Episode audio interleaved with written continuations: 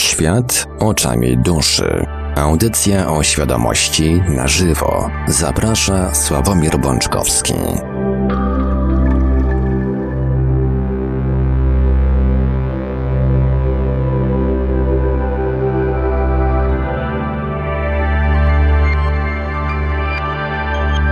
Poniedziałek, 11 maja roku pańskiego 2020 Wczoraj podobno były jakieś wybory, a może ich nie było.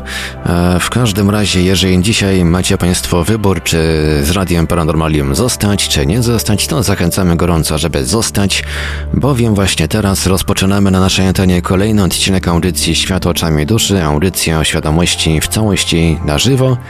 Przy mikrofonie i za starami technicznymi audycji jak zawsze Marek Sękiewelios, a po drugiej stronie połączenia internetowego jest z nami jak zawsze gospodarz audycji pana Sławek Bączkowski. Dobry wieczór panie Sławku. Dobry wieczór panie Marku, witam wszystkich bardzo serdecznie. Mamy nadzieję z panem Sławkiem, że dzisiejsze atrakcje atmosferyczne nie przerwą nam audycji. W razie gdyby jakaś przerwa nastąpiła, to coś tam wymyślimy, jakoś tam od, od strony technicznej ogarniemy, żeby audycję dokończyć. No, miejmy nadzieję, że dzisiaj nic nam nie będzie przeszkadzało. Zanim przekażę głos panu Sławkowi, tradycyjnie podam kontakty do Radia Paranormalium. Audycję realizujemy w całości na żywo. E, można do nas dzwonić na nasze numery telefonów 32 746 0008, 32 746 0008, komórkowy 536 20 493, 536 20 493, skype radio.paranormalium.pl Można także do nas pisać na gado pod numerem 36 08 8002 36 08 8002. Jesteśmy też na czatach Radia Paranormalium na www.paranormalium.pl oraz na czacie towarzyszącym naszej transmisji na YouTube, właściwie na dwóch czatach, bo transmisję na YouTubie mamy dwie. E, tutaj już widzę, ktoś się, już się słuchacze zbierają na transmisji na naszym głównym kanale. Bardzo nas to cieszy. Jesteśmy także oczywiście na Facebooku, na fanpage'ach Radia Paranormalium i e, profilu pana Sławka Bączkowskiego, na grupach Radia Paranormalium i czytelników Nieznanego Świata, a jeżeli ktoś woli, to może nam także wysyłać pytania, komentarze i różne inne wiadomości odnoszące się do naszej audycji na nasz adres e-mail radiomałpa.paranormalium.pl a więc, panie Sławku, jak już podałem kontakty, to myślę, że z czystym sumieniem mogę oddać panu głos. Zdecydowanie z czystym, panie Marku, bardzo dziękuję. E, kochani, witam was e, jak zwykle co poniedziałek. E, I powiem wam szczerze, tak troszeczkę dzisiaj z bólem mm, serca i z lekkim takim bólem głowy przystępuję do tej audycji, bo mm, ostatnio miałem taką fajną tradycję, że przygotowując temat do audycji, nagrywałem sobie, mm, znaczy sobie, może nie tyle sobie, nagrywałem filmiki na swój kanał, jakby w temacie, który y, będziemy dzisiaj, e, będę chciał z Wami dzisiaj poruszyć. I wczoraj też tak te swoje myśli układałem od kilku dni i wczoraj właśnie postanowiłem nagrać e, trzy filmiki, nagrałem e, i powiem Wam szczerze, że ich nie opublikowałem. Natomiast y, uświadomiłem sobie, że kiepski ze mnie, mm, nie użyję słowa nauczyciel, natomiast kiepski mm, ze mnie taki facet, który e, przekazuje wam no, swoją jakąś tam wiedzę czy, czy przemyślenia.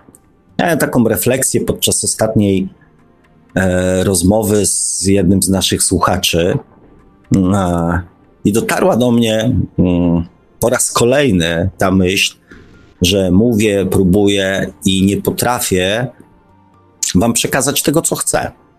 I to takie było dla mnie troszeczkę przygnębiające, nie ukrywam. Bo mówię, mamy dzisiaj 70. audycję. Myślałem, że będziemy mm, prowadzili już rozważania zupełnie e, gdzieś tam na, na, na, na innym etapie. Mm, a ja w dalszym ciągu nie wiem, jak przekazać Wam e, moją wizję duszy, chociażby, czyli to, co jest tak naprawdę wizję świadomości, to, co jest tak naprawdę e, kluczowe i podstawowe do tego, żebyśmy się zrozumieli. Chyba, że jestem w błędzie. Natomiast E, mówię, dużo ostatnio dostaję przeróżnych filmów, przeróżnych linków, przeróżnych informacji, przeróżnych wywiadów. E, oczywiście świadczy to tylko i wyłącznie o tym, że, że jako ludzie jesteśmy już e, zmęczeni, że następuje takie przesilenie tego wszystkiego, co działo się przez ostatnie tysiące lat w zasadzie w naszej his historii, że mamy tego po prostu najnormalniej w świecie dosyć. I tych ludzi, którzy mają dosyć, e, jest coraz więcej.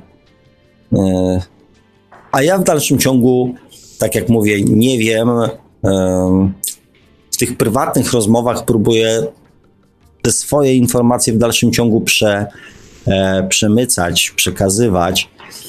E, I widzę, że się nadal nie rozumiemy. Chyba, że, kochani, naprawdę wyprowadźcie mnie z błędu, bo może ja mm, odnoszę złe wrażenie, a, mm, a wy to wszystko po prostu doskonale rozumiecie.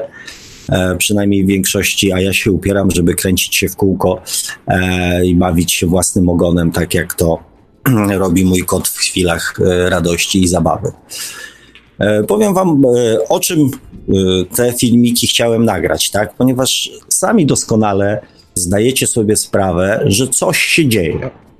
Wszyscy ludzie, którzy zajmują się tematem duchowości, czy nie zajmują się, widzą, że coś się dzieje. Czują, że zmierzamy w jakimś w kierunku czegoś, co ma się mm, najprawdopodobniej niebawem wydarzyć. Czujemy takie napięcie, zmęczenie, zniechęcenie.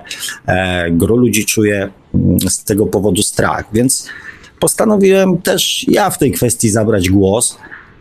E, I nagrywając te filmiki, doszedłem do wniosku, że bez wiedzy i zrozumienia tak naprawdę, czym jest ten cały mechanizm budowania świadomości i kształtowania tej duszy i tej relacji pomiędzy człowiekiem a duszą, że po prostu całe to moje gadanie nie ma najmniejszego sensu.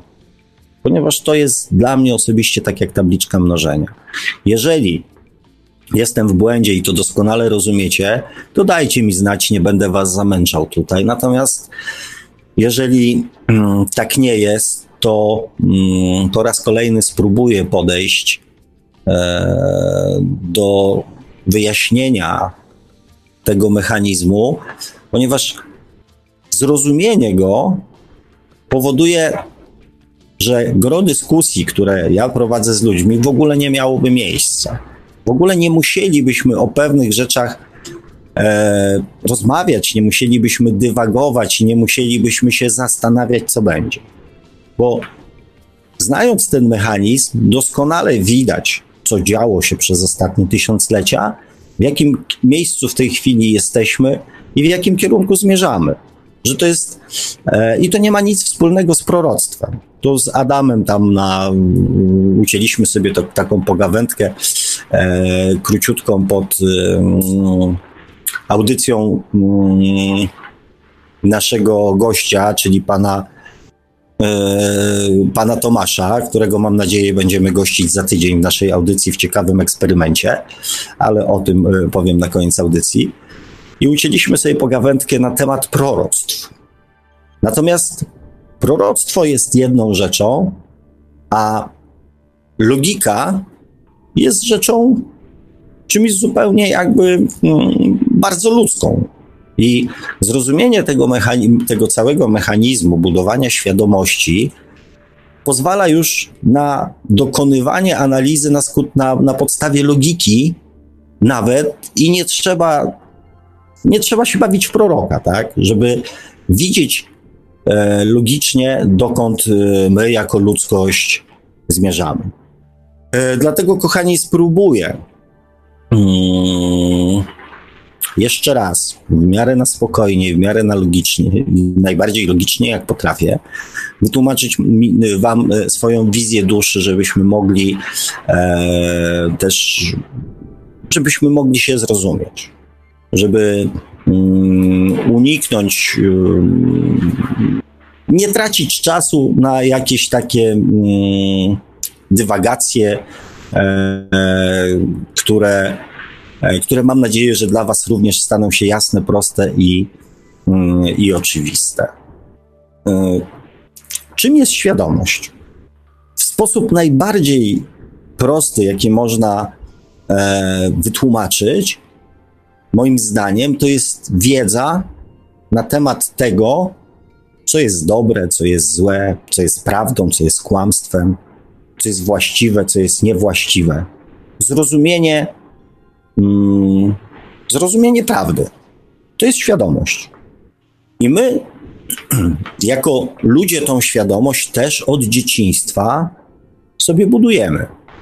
Na początku ufamy we wszystko to, co przekazują nam e, nasi mm, najbliżsi, a później wchodząc w życie zaczynamy to weryfikować. Zaczynamy to sprawdzać.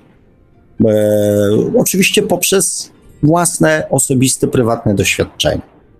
Sami na własnej skórze staramy się przekonać, czy to, co zostało nam przekazane, to, co zostało nam przedstawione jako prawda albo jako coś dobrego, czy faktycznie jest dobre również dla nas. Hmm. I ten sam mechanizm, znaczy, ten proces trwa w życiu człowieka kilkadziesiąt lat.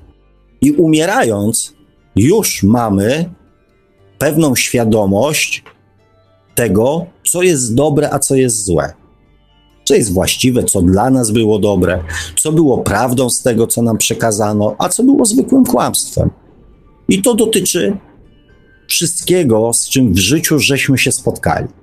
Spraw pieniężnych, związkowych, relacyjnych, przyjacielskich, e, materialnych, zdrowotnych, e, naukowych, politycznych, e, finansowych itd., tak itd. Tak to wszystkie, wszystkie doświadczenia spowodowały, że na koniec życia nasza świadomość jest już um, zbudowana na podstawie tych doświadczeń, przez które przeszliśmy. I to jest oczywiście proste i logiczne. I tak samo jest z tą świadomością duchową. Tyle tylko, że te jakby doświadczenia związane, które są zapisane w naszym mózgu, po śmierci byśmy stracili, więc one są umiejscawiane gdzieś, że tak powiem, indziej, po to, żebyśmy mogli je wykorzystać w następnym wcieleniu, żeby ta świadomość z każdym naszym wcieleniem była coraz większa. Świadomość, czyli zrozumienie tego, co jest dobre, co jest złe, co jest prawdą. I teraz, jeżeli przestaniemy patrzeć na na nas, jako na nas, e, tylko i wyłącznie z punktu widzenia tych kilku, kilkunastu czy kilkudziesięciu lat.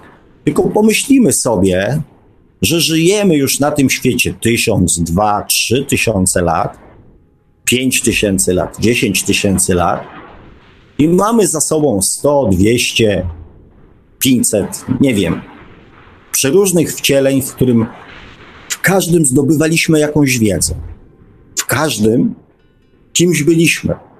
Wchodziliśmy w relacje, byliśmy bogaci, byliśmy biedni, byliśmy rolnikami, byliśmy cesarzami, byliśmy e, rycerzami, byliśmy, nie wiem, biskupami i tak dalej, i tak dalej, tak?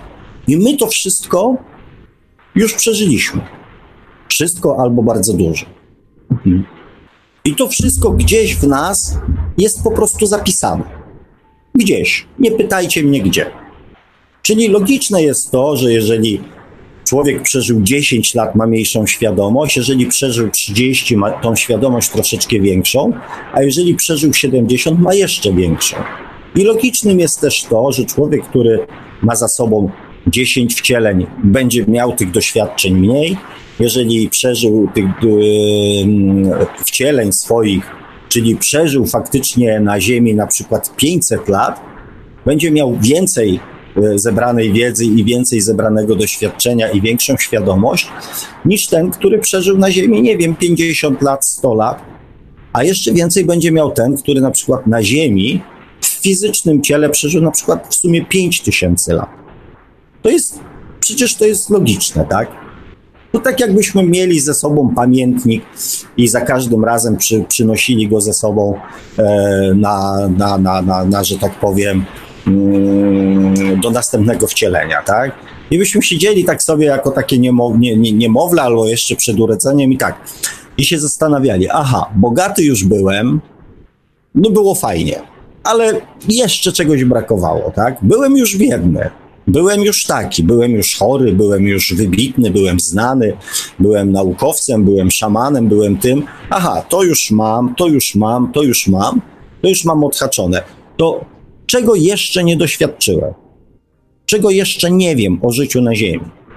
No to sobie takie właśnie wcielenie wybiorę teraz, żeby tą wiedzę uzupełnić, żeby mieć jakby pełen, pe, pełne rozeznanie e, z, ze wszystkimi możliwościami, as, aspektami, sytuacjami i tak dalej, i tak. I e, no i tak to, i tak to wygląda. W prosty, najprostszy e, sposób, jaki jestem w stanie to wytłumaczyć. I e, często, najczęstszym problemem, z jakim ludzie się do mnie zwracają, jest to, że oni nie mają kontaktu ze swoją duszą, że nie mają kontaktu ze swoją świadomością. Jeżeli ja słyszę coś takiego, to ja od razu wiem, że właśnie człowiek nie rozumie całego tego mechanizmu. Ponieważ, kochani, my rodzimy się ze świadomością. My, jako ludzie, jesteśmy wynikową dwóch, dwóch rzeczy. Nasza ta tak zwana osobowość, ten nasz charakter jest wynikową dwóch rzeczy: naszej podświadomości i naszej duszy. Dusza to nie jest coś takiego, co często ludzie myślą, że dusza służy do tego, by się komunikować z innymi duszami, po to, żeby e, zwiedzać, nie wiem, wszechświat, inne wymiary, żeby mieć dostęp do jakichś magicznych e, i cudownych możliwości. Często do tego, żeby, nie wiem, uczestniczyć w jakichś obrzędach duchowych, tak? Że, że od tego tylko jest dusza. A ja cały czas twierdzę, że dusza, czyli nasza świadomość, cyka. Cyka w nas 24 godziny na dobę. Non-stop. To nie jest nic, e, nic oderwanego od nas. Jest naszą częścią przez cały czas naszego pobytu tutaj na Ziemi. My się z tą świadomością urodziliśmy. Z pewnym poziomem wiedzy i doświadczeń zebranych przez tysiące lat. Jedni przez tysiące, inni przez setki, jeszcze inni, inni przez dziesiątki tysięcy lat.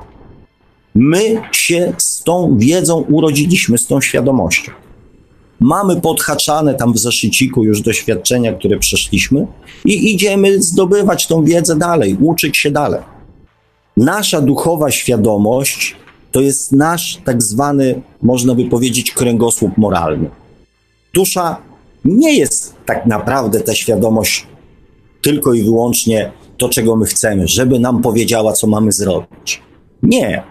Dusza przede wszystkim mówi nam, czego nie robić. Jest takim balastem, taką przeciwwagą do tego, w jakie doświadczenia pcha nas nasza podświadomość. To ona mówi: Nie rób tego, bo to już przerabiałeś, to już przechodziłeś, to nic z tego dobrego nie wyjdzie. To doświadczenie nie jest ci do niczego potrzebne. Dusza jest wszystkim tym, co w nas jest dobre. Znacie ludzi dobrych, po prostu dobrych. Oni są po prostu dobrzy. Nie są może wykształceni, nie są wybitnie mądrzy, ale są dobrzy.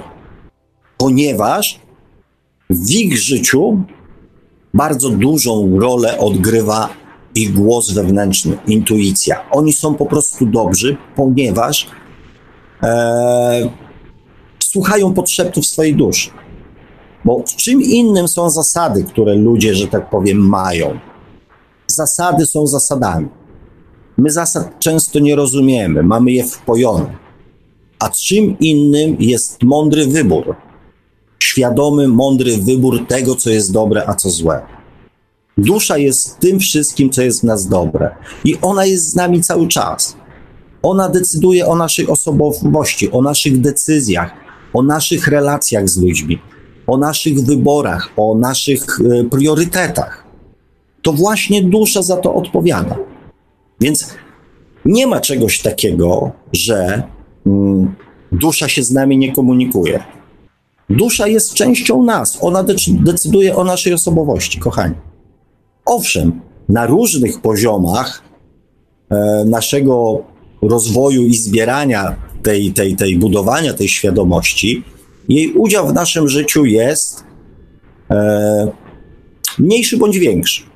Bo to jest tak jak z dzieckiem, jeżeli e, nie uczymy go od razu wszystkiego, tylko pozwalamy mu na własnych doświadczeniach e, mm, budować, e, na własnej skórze uczyć się pewnych rzeczy, tak? Nie teoretycznie, tylko pra praktycznie. Proszę bardzo, zrób, spróbuj. I nie oczekujemy od niego, że to będzie super, że to będzie hiper, że to będzie ekstra, tylko po prostu masz spróbuj. Tylko tak się czegoś nauczysz. I dlatego na tych wcześniejszych etapach naszego rozwoju świadomości mamy więcej czasu na doświadczanie. I ta dusza tylko tam sobie zapisuje, rejestruje, zapamiętuje i pozwala nam tą wiedzę zdobywać. Tak? Im, im wyższy jakby stopień tego rozwoju tej świadomości, tym e, jakby udział tej duszy, bo też i ma większą świadomość i więcej wiedzy może nam przekazać, tak? Już może nam powiedzieć, to już robiłeś. Jeżeli człowiek robi coś pierwszy raz, no to nie dostanie informacji, nie rób tego. Nie, właśnie zrób, spróbuj, przekonasz się. Kochani, tym jest dusza. 24 godziny na dobę. Więc, e, więc e, to jest część naszej osobowości. Zwróćcie uwagę, że e, to, co się coraz częściej pojawia wśród ludzi, to nie to, co nakazuje na przykład prawo bądź zakazuje prawo. Zwróćcie uwagę, macie znajomych. Są ludzie, dla których najważniejsza jest, nie wiem, materia, tak? I oni do zdobycia tej materii są w stanie posunąć się do wszystkiego, albo do prawie wszystkiego. Są ludzie, których nie przekonacie żadnymi argumentami, ponieważ oni e, jeszcze nie mają tej świadomości, nie potrafią pewnych rzeczy rozsądzić, jeszcze nie wiedzą, co jest prawdą, a co jest fałszem. Wierzą komuś, ślepo wierzą i żadne argumenty do nich nie dotrą. One potrzebują, te osoby, tak jak e, małe dzieci potrzebują przewodników ludzi, którzy za nich będą decydowali, ponieważ oni nie są w stanie e, sami za siebie zadecydować. Ponieważ nie mają jeszcze tak rozbudowanej świadomości, żeby wiedzieć, co jest dobre, a co jest złe. Człowiek rozwinięty w pewnym sensie duchowo, czyli z dużą dozą świadomości, nie popełnia pewnych rzeczy, ponieważ wie, że one są złe. Nawet nie, nie, nie tylko chodzi o to, czy są złe dla mnie, ale z jakiegoś powodu wiemy, że to jest złe. Wiemy, że nie powinniśmy tak robić. I nie jest to kwestia naszego wychowania, tylko kwestia jakiegoś wewnętrznego hamulca, jakiegoś wewnętrznego oporu, jakiejś wewnętrznej siły, która nam mówi tego, nie powinieneś robić. To jest złe dla innych, to jest wykorzystywanie, to jest manipulacja, to jest oszustwo, to jest kłamstwo, to jest cwaniactwo. Przecież nie ma przypisów prawa, które mówią, że nie można być cwaniakiem. Nie ma. Za to nie ma kary. A mimo wszystko znacie na pewno siebie, znacie samych siebie, znacie też innych ludzi, którzy do pewnych rzeczy po prostu się nie posuną, bo coś im wewnętrznie nie pozwala to coś to jest właśnie dusza. To jest ich już bardzo mocno rozwinięta świadomość, która funkcjonuje w każdej chwili naszego życia. Pod warunkiem, że już mówię, jesteśmy na tym etapie, e, kiedy ta nasza dusza już czegoś od nas oczekuje, tak? I powtórzę to być może już do znudzenia, ale bez tego, bez tego nie pójdziemy dalej. Bo nie mając tej wiedzy o ludziach, nie możemy o innych, również o sobie, nie możemy e, zrozumieć, co się aktualnie wokół nas dzieje. I też trudno nam jest przewidzieć, co się będzie działo za tydzień, za rok, za, e, za 10 lat, za 100, za 1000. Mając i rozumiejąc tą wiedzę, te puzelki układają się, kochani, same. I, i już na skutek logiki, nie na skutek, e, nie na skutek żadnych tam przepowiedni. Też przestajecie e, dawać sobą manipulować. Ja, e, ja słyszę, jestem zmęczony już. Wy zresztą też tym natłokiem teorii spiskowych, tym, tym natłokiem e, które, że tak powiem, e, coraz częściej e, wychodzą na jaw, tak? Tego wszystkiego, co w tej chwili zostaje wypłukiwane na powierzchnię Ziemi. I właśnie pod jedną z audycji pozwoliłem sobie zostawić komentarz, co rzadko robię, że skoro już rozmawiamy o tym, że przechodzimy na następny etap, bo ja słyszę też tu cudowne obietnice, co to się nie wydarzy, kim my nie będziemy na następnym etapie. To może warto zastanowić się, na jakim etapie my jesteśmy. Bo e, jeżeli e, napompujemy balon, że nie wiem, pójdziemy na elitarne studia na następnym etapie i spotka nas wow w ogóle, to możemy być później rozczarowani. Więc może warto zastanowić się, e, na jakim etapie jesteśmy teraz. Czy my jesteśmy w gimnazjum, czy my jesteśmy w ósmej klasie, czy w technikum, czy może faktycznie będziemy już na następnym etapie robili magisterkę z duchowości. I jeżeli um, udało mi się wyrazić, opowiedzieć, wytłumaczyć ten mechanizm związany z duszą i ze świadomością, to myślę, że już teraz e, będziecie mm, mieli świadomość również tego, w którym miejscu e,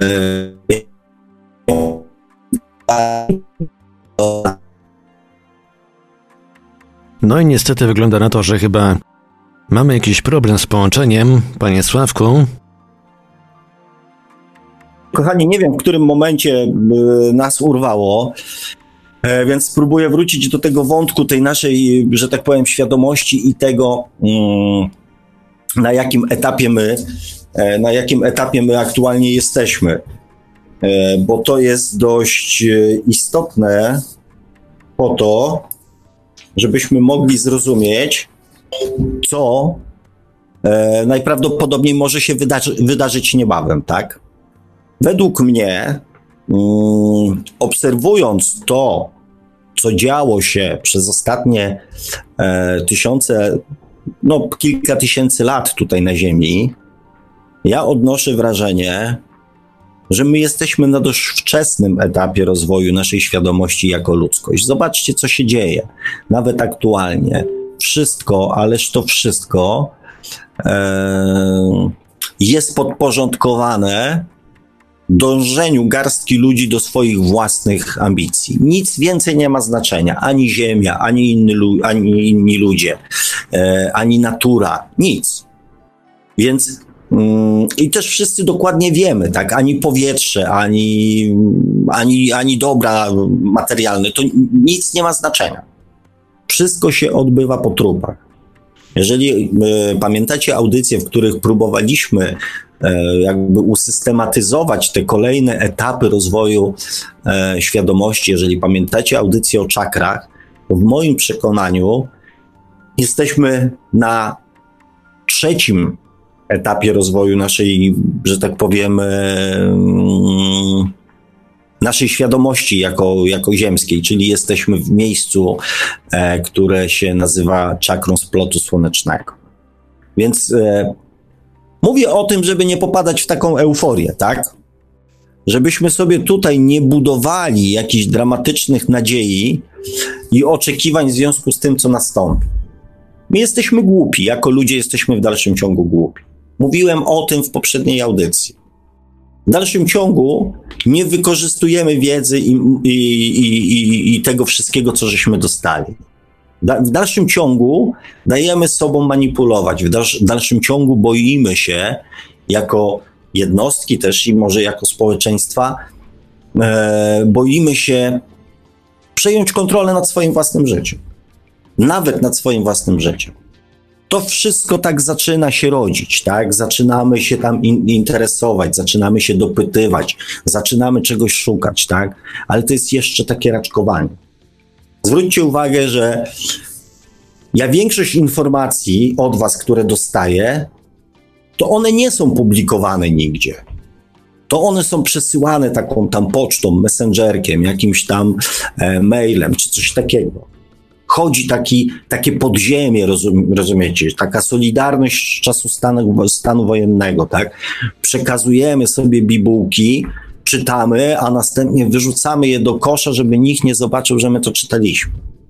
My w dalszym ciągu jesteśmy wystraszeni, bo co będzie, jak król, jak pan, jak władca tupnie nóżką?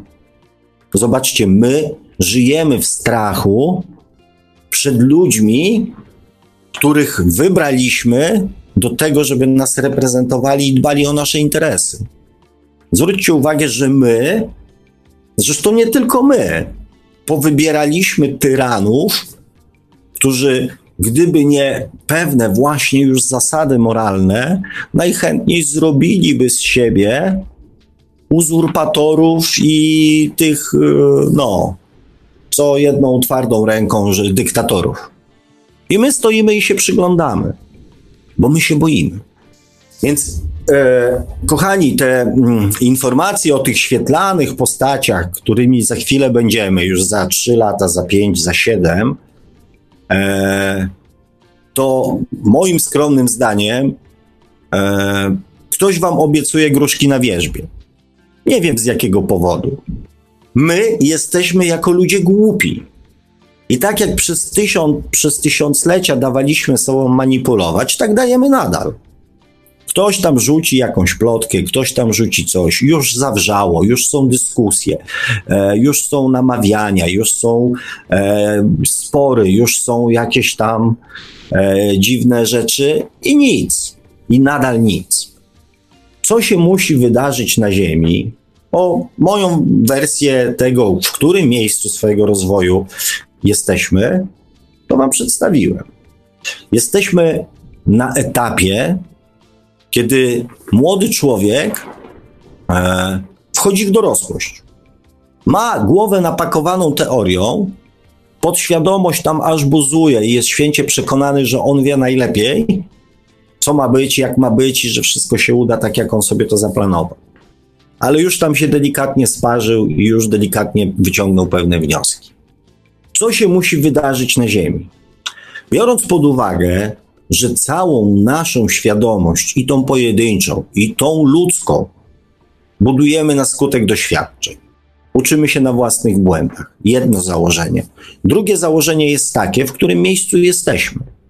Dajemy sobie wmawiać pierdoły, kłamstwa, dajemy sobą manipulować, żyjemy w strachu, boimy się, że pan władca tuknie nóżką, jesteśmy wygodni, jesteśmy leniwi, wolimy narzekać i obwiniać innych za swoje nieszczęścia.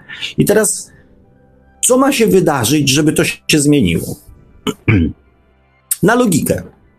Kochani, odrzućcie podświadomość, nie bawcie się w proroków, bo ja też się nie bawię w proroka. Na logikę. Co się musi wydarzyć, żeby coś się zmieniło? Zwróćcie uwagę, jeżeli w związku małżeńskim czy tam związku partnerskim. Żyjemy z kimś, do kogo mamy zaufanie. I na skutek uświadomienia sobie, czyli poznania prawdy, że ktoś nas zdradza, czy to pozostaje bez echa, czy e, dokonujemy jakichś zmian w naszym życiu. Czy na przykład w pracy, w której pracujemy, ktoś nas łudzi wizją, nie wiem, super zarobków, e, jakichś tam profitów, mm, dywidendy, tak? Podwyżek, premii, trzynastych, czternastych emerytur. I mija, mija czas, a nic z tego się, że tak powiem, nie pojawia, a roboty jest coraz więcej i zaczynamy sobie uświadamiać, że ktoś nas po prostu wykorzystuje i oszukuje. Czy coś z tym robimy, czy pozwalamy to robić dalej? Czy zmieniamy swoje podejście?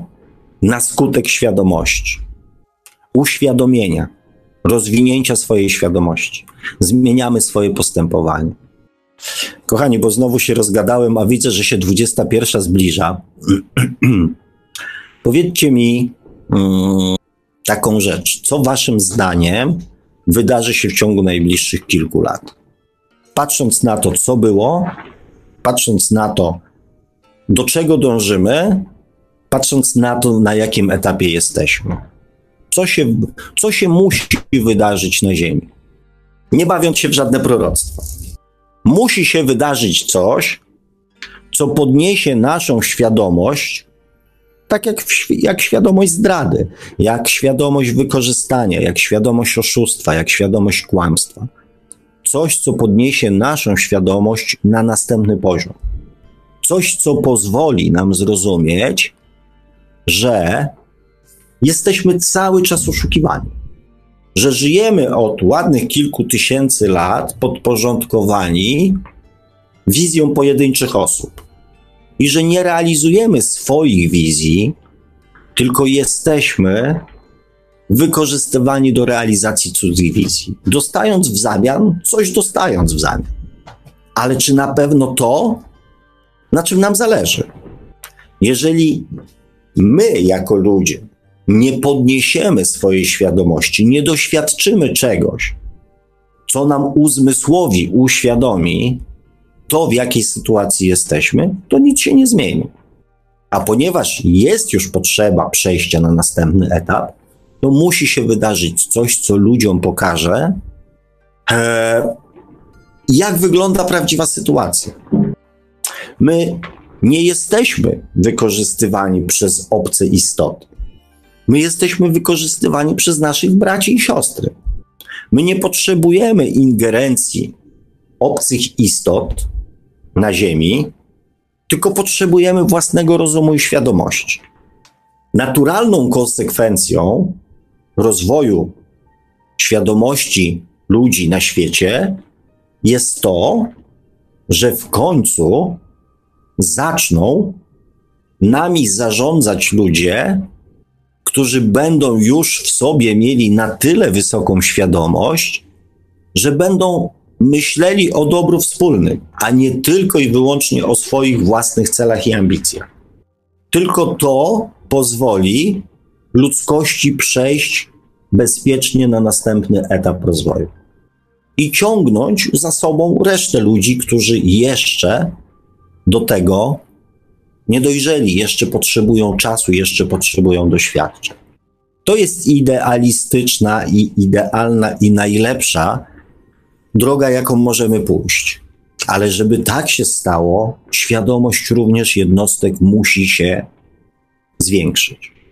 Dlatego warto wiedzieć, w jakim miejscu aktualnie jesteśmy. My jako ludzkość. Bo w tej chwili już nie możemy patrzeć tylko i wyłącznie na samych siebie, ponieważ ta maszyna e, zmiany świadomości, jakby ludzkości, już została uruchomiona. My nie możemy już tylko patrzeć na nas. Żeby zrozumieć, co się dokładnie dzieje, żeby nie dać się znowu zastraszać, żeby nie dać się znowu wciągnąć w tą grę, która nie jest naszą grą, kochani. Musimy budować swoją świadomość. Świadomość, czyli poznawać prawdę. Tak to z mojego, że tak powiem, punktu widzenia mm, wynika i nie ukrywam, że chciałbym też jakiś etap naszych e, dywagacji zakończyć, tak? Bo mm, tutaj ten koronawirus, no troszeczkę tam te obostrzenia e, zelżały. E, ludzie już w ten ostatni weekend po prostu zachowywali się jak psy spuszczone ze smyczy. Mm, zresztą czemu się nie należy, że tak powiem, dziwić, bo nie jesteśmy jednak przystosowani do, do, do, do samotności. E, natomiast za chwilę o tym zapomnimy. Zapomnimy o tym doświadczeniu, które powinno nas czegoś nauczyć. Koronawirus obnażył bardzo wiele rzeczy, bardzo wiele negatywnych zjawisk istniejących i w polityce, i w biznesie, i w, i w kulturze, i też w ludziach. pokazał nam właśnie wyraźnie, w którym miejscu e, jako ludzkość jesteśmy. I biorąc pod uwagę, że te doświadczenia będą na nas spływały teraz coraz częściej, pokazując, uwypuklając, wypłukując całe te świństwa, całe te manipulacje, całe te kłamstwa, które przez tysiącleci były budowane na potrzeby garstki ludzi i ich prywatnych, że tak powiem, celów, to wszystko będzie wychodziło teraz na zewnątrz. To wszystko będzie oglądało światło dzienne. I to może być, że tak powiem, najbardziej bolesna rzecz, która może nas e, w, w najbliższym czasie spotkać. Poznanie prawdy. Poznanie prawdy o tym, w jakim świecie tak naprawdę żyjemy. Co się z tym światem, co się z naszą Ziemią tak naprawdę dzieje, w jakim ona jest stanie czym zajmują się politycy, czym zajmują się finanse. E, kto, że tak powiem, na tym wszystkim najwięcej, że tak powiem, zarabia i czyje idee my jako ludzie, jako te biedne żuczki i marionetki realizujemy. To może być najtrudniejsze doświadczenie dla nas wszystkich. Ale w moim przekonaniu do tego doświadczenia właśnie się zbliżamy. Bo tylko to podniesie naszą świadomość tego, co jest prawdą. E, nie wiem, jak to zabrzmiało. Nie ukrywam, że mm, trochę mm, inne miałem plany e, związane z, z, tą, z tą audycją. E, natomiast, tak jak powiedziałem, wy jesteście zmęczeni. Ja już też jestem zmęczony rozkminianiem tych kolejnych y, mm, scenariuszy e, i, i, i tego wszystkiego, co się aktualnie dzieje, i życia w strachu przed tym, co się wydarzy. Wydarzy się prawda. Ludzie na świecie zaczną poznawać prawdę, bo tylko tak będą mogli zwiększyć swoją świadomość. I tego procesu nie unikniemy. I, e, i też e, jakby hmm, nie spodziewajmy się, że natychmiast wejdziemy wszyscy jako ludzkość e, w stan telepatii, e, nie wiem, wiecznego obe, e, czy tam jakichś sytuacji, że będziemy tam w ogóle przemierzali wszechświaty i światy równoległe, trzymając się za rączki, prawda, 8 miliardów ludzi i tak dalej, i tak dalej. Nie. Ten proces, ten etap, na którym teraz tkwimy, trwa tysiące lat. I następny etap, kiedy te wszystkie rzeczy będziemy normowali, znowu musi potrwać ileś. Ponieważ albo trzeba by było naprawdę zdziesiątkować ludzi i to naprawdę dramatycznie zdziesiątkować, ponieważ pewnie 50% ludzi na świecie to są te dusze tak zwane młode, które kurczowo trzymają się władzy i starych, wypracowanych przez tysiąclecia nawyków, tak? Żeby spokojnie popchnąć to dalej, tych ludzi trzeba by się było pozbyć bo oni nie zmienią tak na pstryknięcie ręki i na nasze, że tak powiem, zapotrzebowanie swojej świadomości, ponieważ tą świadomość każdy z nas budował przez wiele wcieleń. Wiele wcieleń. Świadomość to nie jest coś, co się rodzi na poziomie mentalnym. Można zrozumieć prawdę, można poznać prawdę, natomiast żeby nauczyć się według tej prawdy postępować, to trzeba tej prawdy doświadczyć. Nie tylko ją poznać, doświadczyć. Więc to jest proces, który owszem, na skutek bardzo mm, ważnych wydarzeń, emocjonalnych wydarzeń, może zmienić naszą osobowość. Ale to wszystko musi potrwać. Musimy mieć na to jako ludzie czas. I to jest, wydaje mi się, dobra wiadomość. Natomiast ponieważ Ziemia jest też miejscem wolnej woli, Więc tak naprawdę wszystko się jeszcze może wydarzyć. Mam tylko nadzieję, że jeżeli my, jako ci, którzy dążą do świadomości, pozbędziemy się tego strachu, tych obaw, to że przewaga mm, dobroci, miłości i świadomości będzie na tyle duża, że uda się to mm, jakoś e, spokojnie mm, przeprowadzić. Bo wymyślcie sobie taki, taki świat.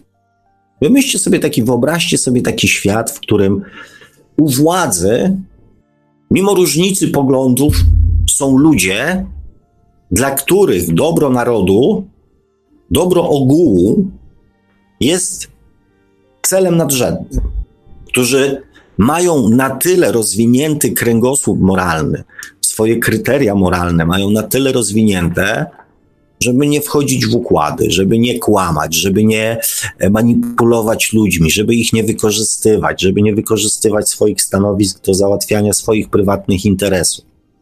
Czyli ludzie, którzy mają przynajmniej swoją świadomość rozwiniętą na poziomie duszy dojrzałej. I tacy ludzie nami rządzą.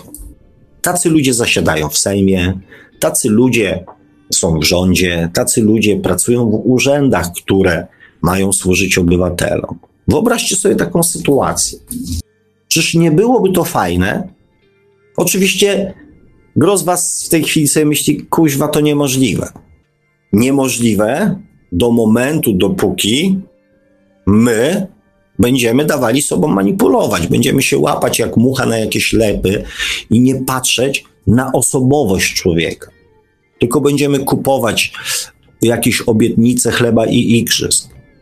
Aby zaczęli nami rządzić ludzie świadomi, my jako ludzie musimy świadomie dokonywać wyborów i patrzeć na tych, na kogo, nie wiem, głosujemy, kogo obarczamy swoim zaufaniem, kogo e, chcemy, żeby nas reprezentował. Ja nie mówię tu o rządzie, nie mówię tu o prezydencie, nie myślcie, że ja tu jakąś e, e, kampanii nie prowadzę, zwłaszcza, że wybory były wczoraj.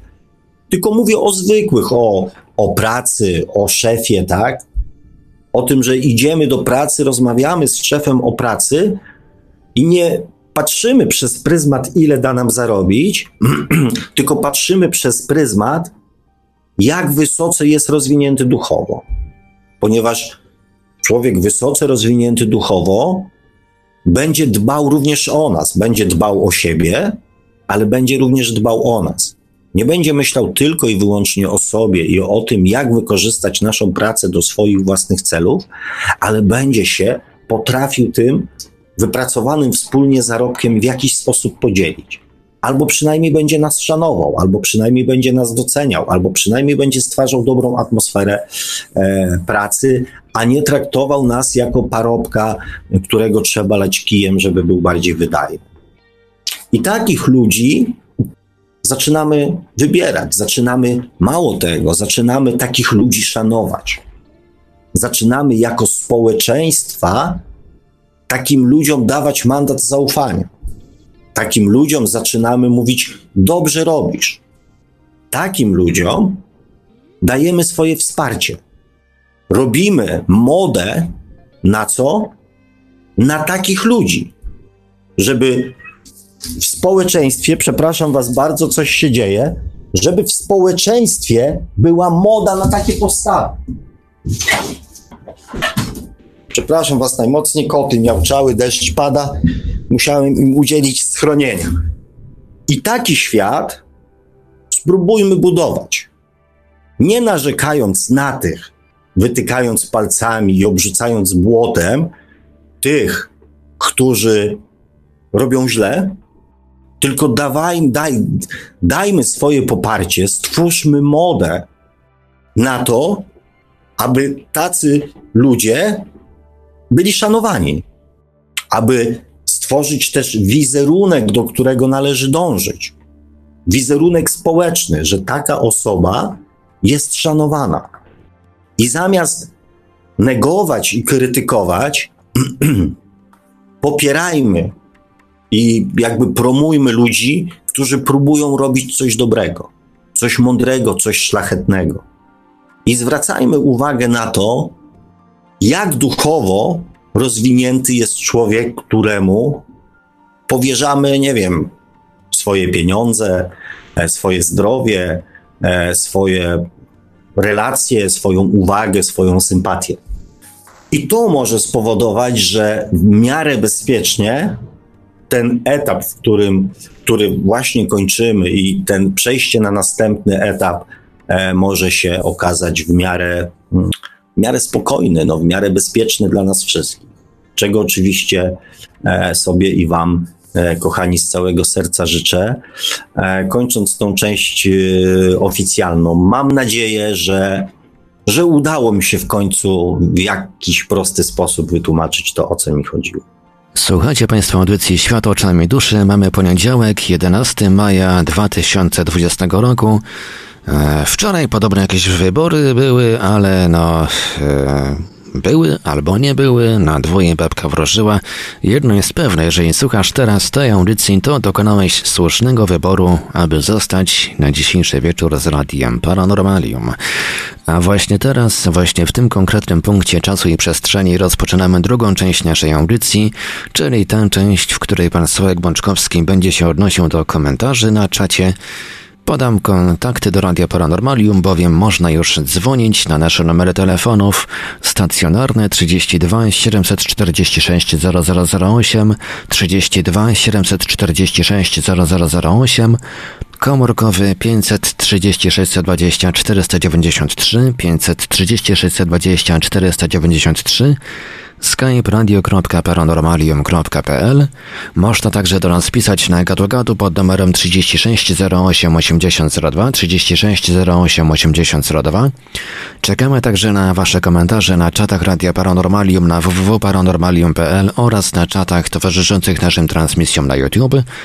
Można nas także spotkać na Facebooku, na fanpage'ach Radia Paranormalium i pana Sławka Pączkowskiego, na grupach Radia Paranormalium i czytelników Nieznanego Świata, a jeżeli ktoś woli, to można nam także wysyłać pytania, komentarze i różne inne wiadomości odnoszące się do naszej audycji na nasz adres e-mail radiomałpa-paranormalium.pl. E, ja przyłączę się do nieustającej, nieustannej naszej prośby, tak, żebyście, e, kochani, dzwonili. E, audycja jest, jak wiecie, na żywo, więc jedyna niepowtarzalna okazja, żeby dzisiaj sobie ze mną, a może jeszcze z kimś tam więcej mm, na antenie porozmawiać mm, o tym, co chcielibyście wiedzieć, albo co chcielibyście przekazać mi oraz pozostałym słuchaczom. A póki nie mamy tutaj żadnego telefonu, to ja wrócę do, znaczy zajmę się czytaniem komentarzy. Pierwszy jest e od Ewy. Dobry wieczór. Ciekawe, czemu tu dziś jestem, skoro przypadków nie ma. E, droga Ewo, mam nadzieję, że skoro ja też e, tak uważam, że przypadków nie ma, e, to mam nadzieję, że dostaniesz dzisiaj odpowiedź bądź informację na temat, e, czy tam na pytanie, które cię dzisiaj do naszej audycji m, przywiodło, czego oczywiście ci m, z całego serca życzę, a jeżeli masz jakieś konkretne pytanie, to po prostu z niecierpliwością na nie czekam. Hmm. Szpieg pisze, czy planujecie zrobić audycję na temat e, światów równoległych? E, powiem tak, nie miałem takiego zamiaru. E, ponieważ moje zdanie na ten temat e, znacie, e, w poprzedniej audycji powiedziałem dość wyraźnie na ten temat. Dzisiaj zresztą wydaje mi się, że też powiedziałem wyraźnie. Wszystko, co nas dotyczy, znajduje się tutaj na Ziemi. Tak pytania, jak i odpowiedzi oraz doświadczenia. I e, zastanawiam się, jaką wiedzę e, ze światów równoległych e, chciałbyś uzyskać, która jest ci potrzebna do tego, żebyś wiedział, co masz zrobić. Czy chcesz zaspokoić swoją ciekawość, jak to jest, e, czy po prostu chcesz coś zmienić. My w tej chwili, e, kochani, jak widzicie, stoimy nawet nie przed y, propozycją. My stoimy w tej chwili jako ludzie przed e, zmuszeniem nas do podjęcia decyzji, na, y, zmuszenia nas do dokonania jakichś zmian w swoim postępowaniu, w swoim zachowaniu, w swoim życiu. I ja się cały czas na tym próbuję skoncentrować i. E, i dlatego nie planuję, tak. Natomiast jeżeli będzie jakieś zapotrzebowanie takie mocne i będzie jakiś taki e, wolniejszy poniedziałek, to nie mówię nie. Natomiast na tą chwilę e, nie planuję czegoś takiego. Adam pisze, ciekawe czy mm, technologia mm, Neuralink Elona dojdzie do skutku. Nie wiem, co to jest, drogi Adamie, jak zwykle coś tam e, doczytałeś, coś tam wyczytałeś, czym mnie znowu zaskoczyłeś. Jeśli tak, to cywilizacja przebuduje się w diametralny sposób, chociażby komunikacja może stać się bardziej e, jednoznaczna i bezpośrednia. Żeby się do tego odnieść, musiałbym wiedzieć, e, na czym ta technologia polega. Natomiast no, my znowu y, oczekujemy, że ktoś bądź coś nas z czegoś wyręczy, tak? No ale, ale okej. Okay. Spróbuję coś na ten temat poczytać i może będę miał wtedy jakiś e, większy stosunek do tego, no bo w tej chwili nie mam zielonego pojęcia, o co, drogi Adamie, mnie pytasz. E, Adam pisze również dziś ciekawy temat. E, znów o duszy znaczy, że jest potrzeba zwiększenia e, rozdzielczości pojęcia. No jest we mnie ta potrzeba, bo, bo, bo, bo tak jak wam powiedziałem na początku audycji, tak, ja odnoszę wrażenie, że, że cały czas nie nadajemy na tych samych falach, cały czas nie jestem w stanie wam precyzyjnie wytłumaczyć, o co mi chodzi. No, oczywiście biorę to na klatę, Eee, no i póki sił starczy, będę próbował to robić, żeby ten przekaz był jak najbardziej no, prosty i zrozumiały. O tak. XXY pisze, e, w jaki sposób dusza to e, manifestuje. E, rozumiem, że jest pytanie o to, w jaki sposób dusza tam nam te informacje przekazuje. Nie potrafię powiedzieć tego inaczej, jak na swoim własnym przykładzie. Opowiadałem wam wielokroć o różnych przypadkach ze swojego życia i na pewno wyznacie swoje, tak?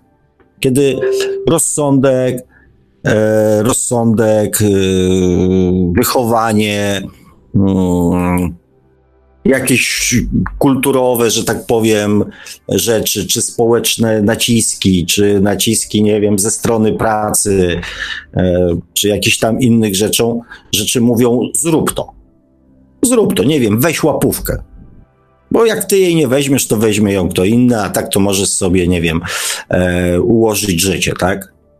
A coś wewnętrznie nam mówi, że nie, nie zrobimy tego że uważamy, że to jest nie w porządku, że jest to e, takie śmakie owakie, że jest to złe.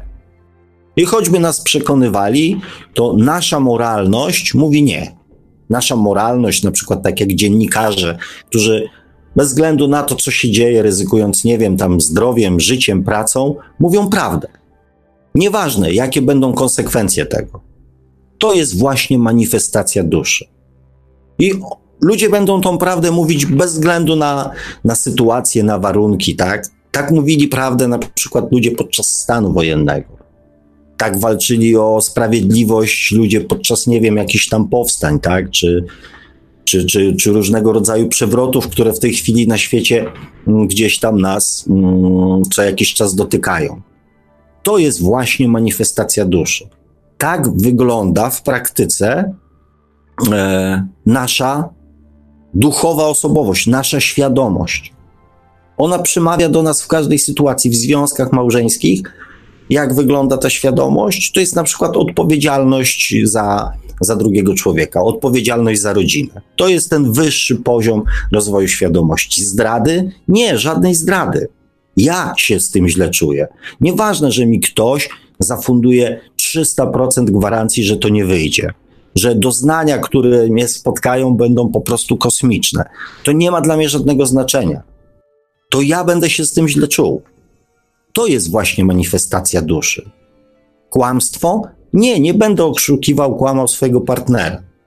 Szacunek dla drugiego człowieka, może nie szacunek, tak? Tylko przyznanie mu tego samego prawa, które przyznaje sobie. Jeżeli wymagam od innych, żeby nie parkowali na dwóch miejscach, nie zajmowali dwóch miejsc parkingowych, to ja ich też nie zajmuję. Jeżeli ja oczekuję, że ktoś będzie mówił prawdę wobec mnie, to ja będę mówił prawdę wobec, wobec niego. To jest manifestacja duszy. To jest ta, ten nasz czynnik osobowości, który odpowiada za dobre działania. W każdej sytuacji. To jest nasza dusza. Poziom świadomości, który decyduje o naszym zachowaniu na co dzień. To jest nasza świadomość. I ona nie wynika z wychowania, ona nie wynika z kultury. To wynika z nas. Tą, tą świadomość każdy z nas na, na właściwym dla siebie poziomie ma w sobie. To jest nasza dusza. Kazimierz pisze, mm, zadawaj pytania e, bardziej dokładnie, wskazując e, do czego się odnosisz, bo pan Sławek czyta komentarze na końcu i nie będzie e, znał kontekstu. Dziękuję, panie Kazimierzu. Mm, tak, tak, przyłączam się do tej prośby, bo faktycznie tak jest. Ja się domyślam, że to była godzina, nie wiem, 20.22 i o czym ja mogłem wtedy o czym mogłem wtedy mówić, ponieważ no, w tym wypadku wiem, to tak się domyśliłem, że chodzi o, o manifestację duszy, ale oczywiście dziękuję panu Kazimierzowi przyłączam się do prośby. Iwona pisze, a dusza mordercy.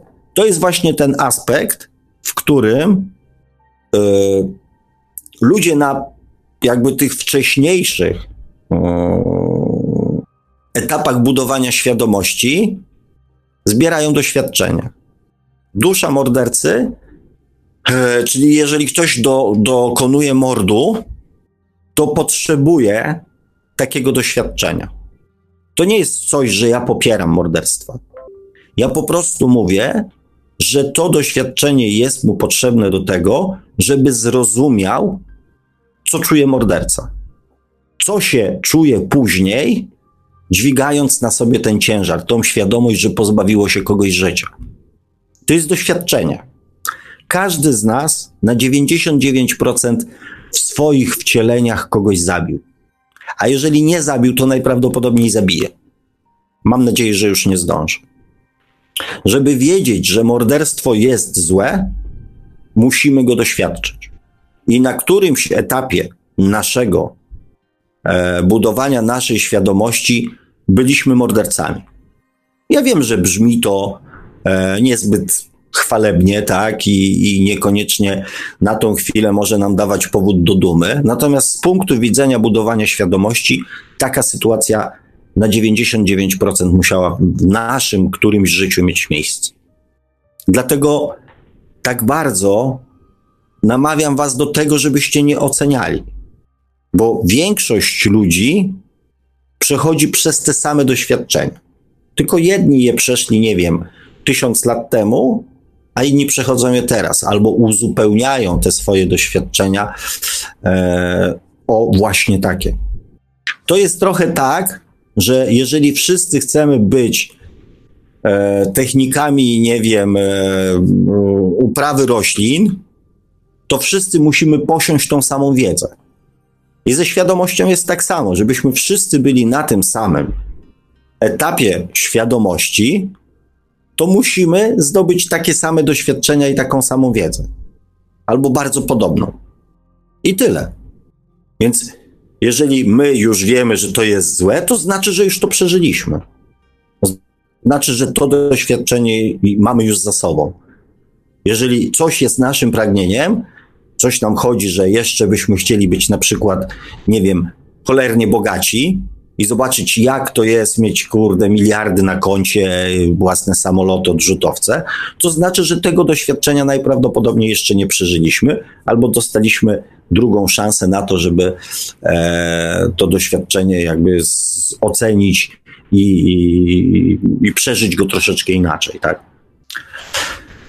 E, Adam pisze, polecam serial Billions, e, dobre studium ludzkich zachowań z pokroju bezlitosnego walczenia o władzę i pieniądze. E, jak zareaguje twój moralny kompas jako widz? To też forma kontaktu z duszą.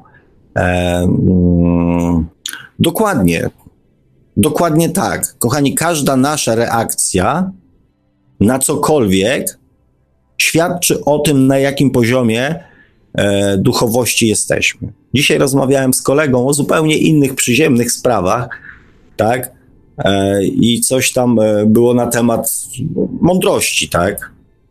Jakiś. Coś on tam do mnie mówi, ale ty jesteś mądry, nie? Ja mówię, to wiem. Natomiast jeżeli mówię o tym, że jestem mądry, to bardziej interesuje mnie, co powie na to druga osoba. Bo to, że ja jestem mądry, to wiem. Ale pytanie jest, czy druga osoba też jest mądra. Bo jeżeli powiecie jakąś mądrość i ktoś powie tak, okej, okay, to jest mądre, to znaczy, że sam jest mądry. Jeżeli będzie to w jakiś tam sposób krytykował, nie wiem, umniejszał, nie rozumiał, to znaczy, że jest głupi. Pokrótce. Nie wchodząc w jakieś tutaj mm, zbędne dywagacje, tak? Więc każda nasza reakcja, jeżeli na przykład widzimy niesprawiedliwość, tak?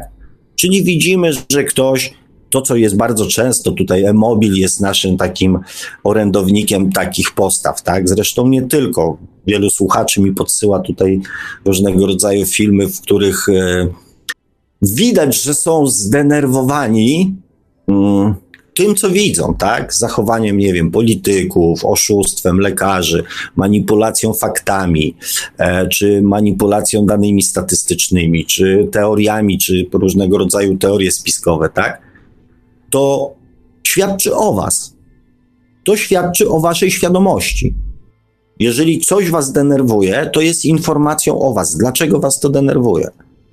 Bo być może niesprawiedliwość denerwuje Was dlatego, że macie tak duży dar już E, że tak czy tam powiem, umiejętność empatii, że już potraficie się wczuć w sytuację tych ludzi, którzy są właśnie w ten sposób, nie wiem, wykorzystywani i coś. Albo budzi się w was po prostu poczucie sprawiedliwości, poczucie prawdy. To też jest informacja o was. Także,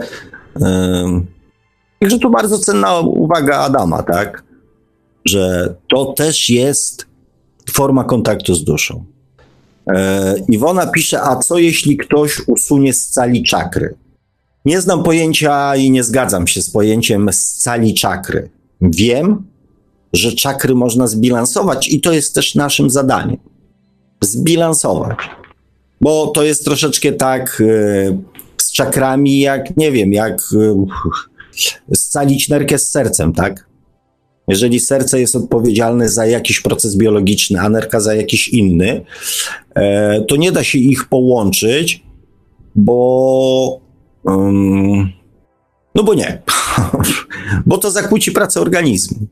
Jeżeli e, każda z czakr odpowiada za jakiś aspekt naszego życia, to bycie. Mm, ja najwięcej kłopotów takich życiowych narobiłem sobie wtedy, kiedy moja czakra korony po prostu świeciła jak latarnia.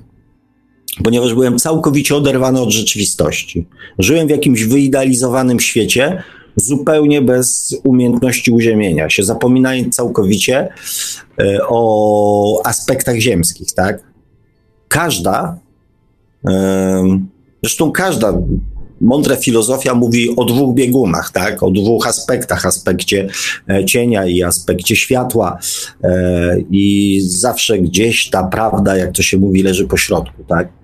Więc e, jeżeli istnieje pojęcie scalenia czakr, czyli nie wiem, ja rozumiem scalenia to zrobienia z siedmiu jednej, mm, to ja się z nią nie zgadzam. Natomiast pojęcie zbilansowania, czyli pozwolenia żeby energia sobie przez nasze ciało płynęła w sposób wolny, swobodny i niczym nie zakłócony, to jestem jak najbardziej za. Tylko nie wiem, czego dotyczy e, to pytanie, a co je, jak ktoś. Jak ktoś tak zrobi, to na pewno będzie zdrowy, szczęśliwy i bogaty. Znaczy bogaty e, w sensie, no w sensie wiecie jakim, no. Bo dla każdego bogactwo oznacza co innego. E, pan Kazimierz pisze, moim zdaniem w ciągu najbliższych lat wydarzy się zawód. Nie wiemy dokładnie czego chcemy. Polecimy za zewnętrznym źródłem obietnic, by e, znów się e, zawieść, tak? To znaczy, kochani, mm, My tych zawodów to przez ostatnie tysiące lat przeżyliśmy całe mnóstwo.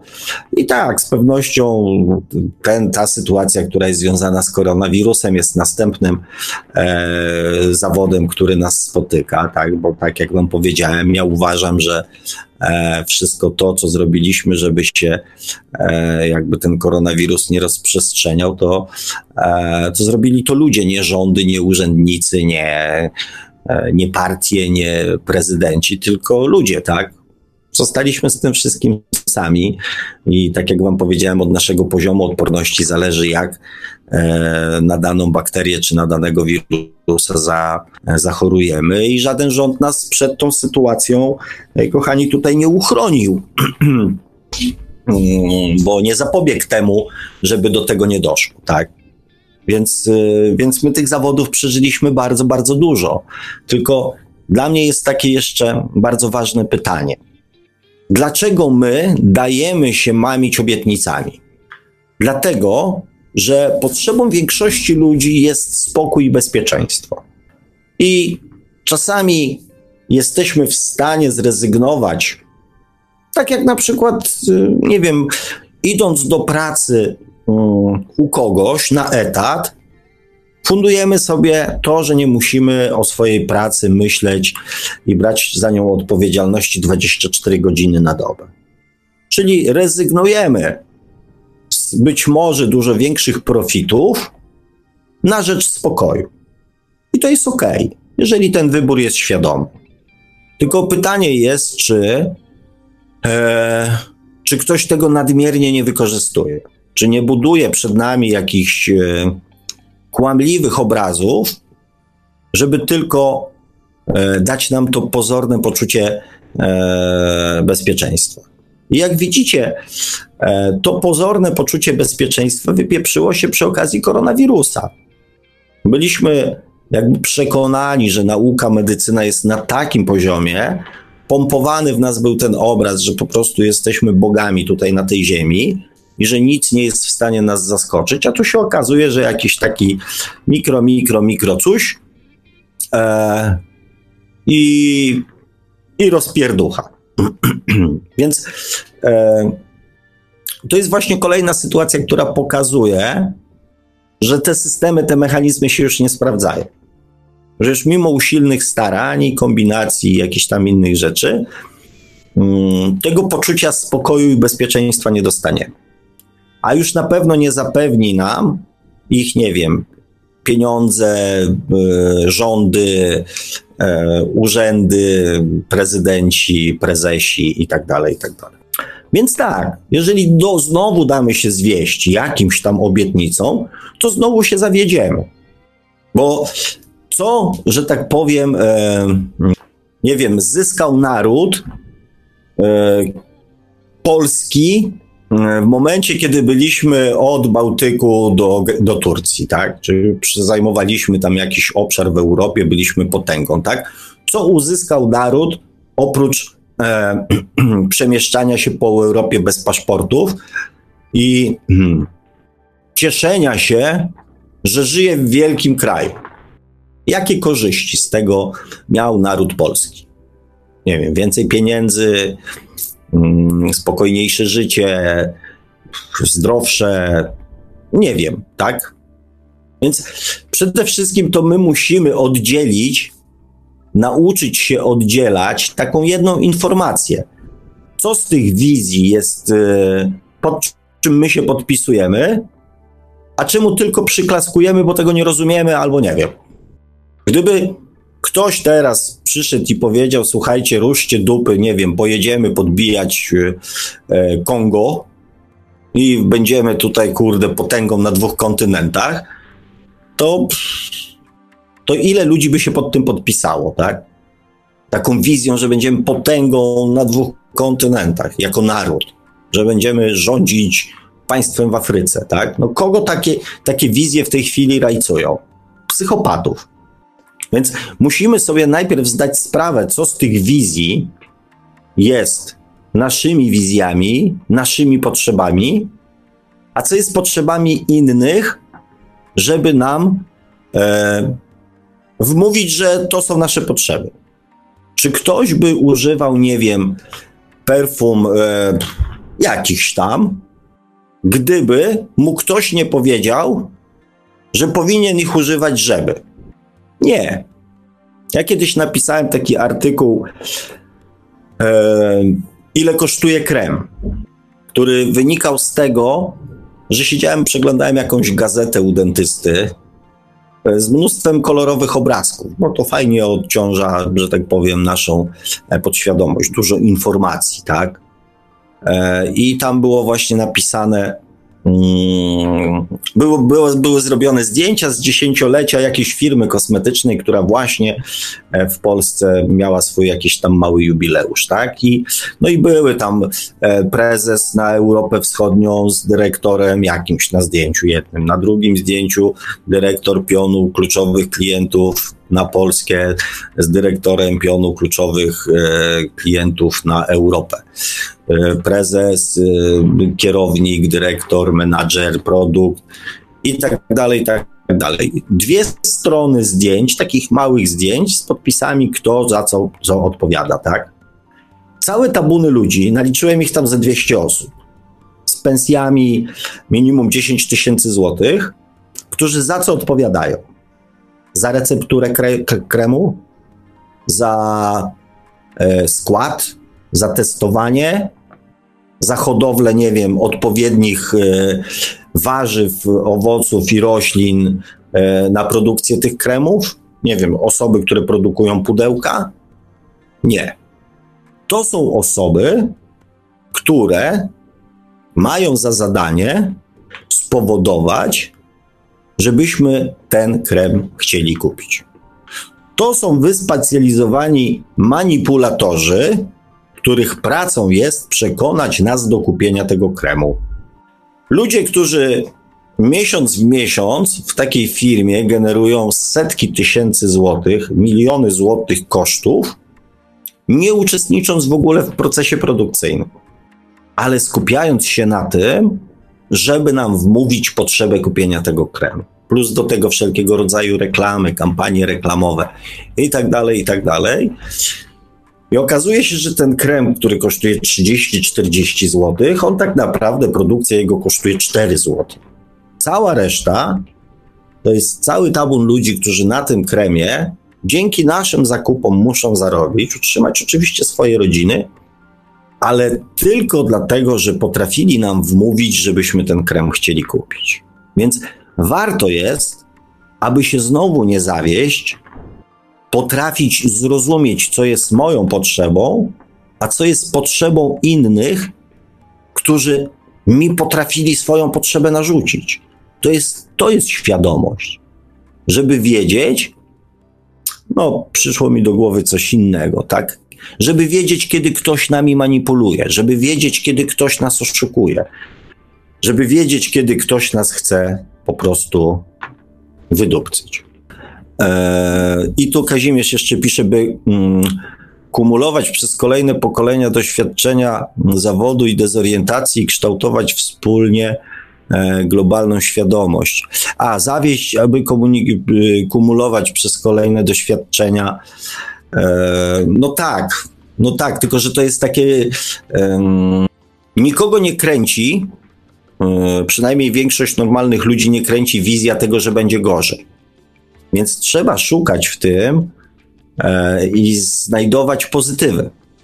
Bo wizja tego, że będziemy przez następne 100, 200, 300 czy 1500 lat e, żyli w poczuciu tego, że ktoś nas e, przez poprzednie 1500 lat oszukiwał, to nie jest żadna frajda.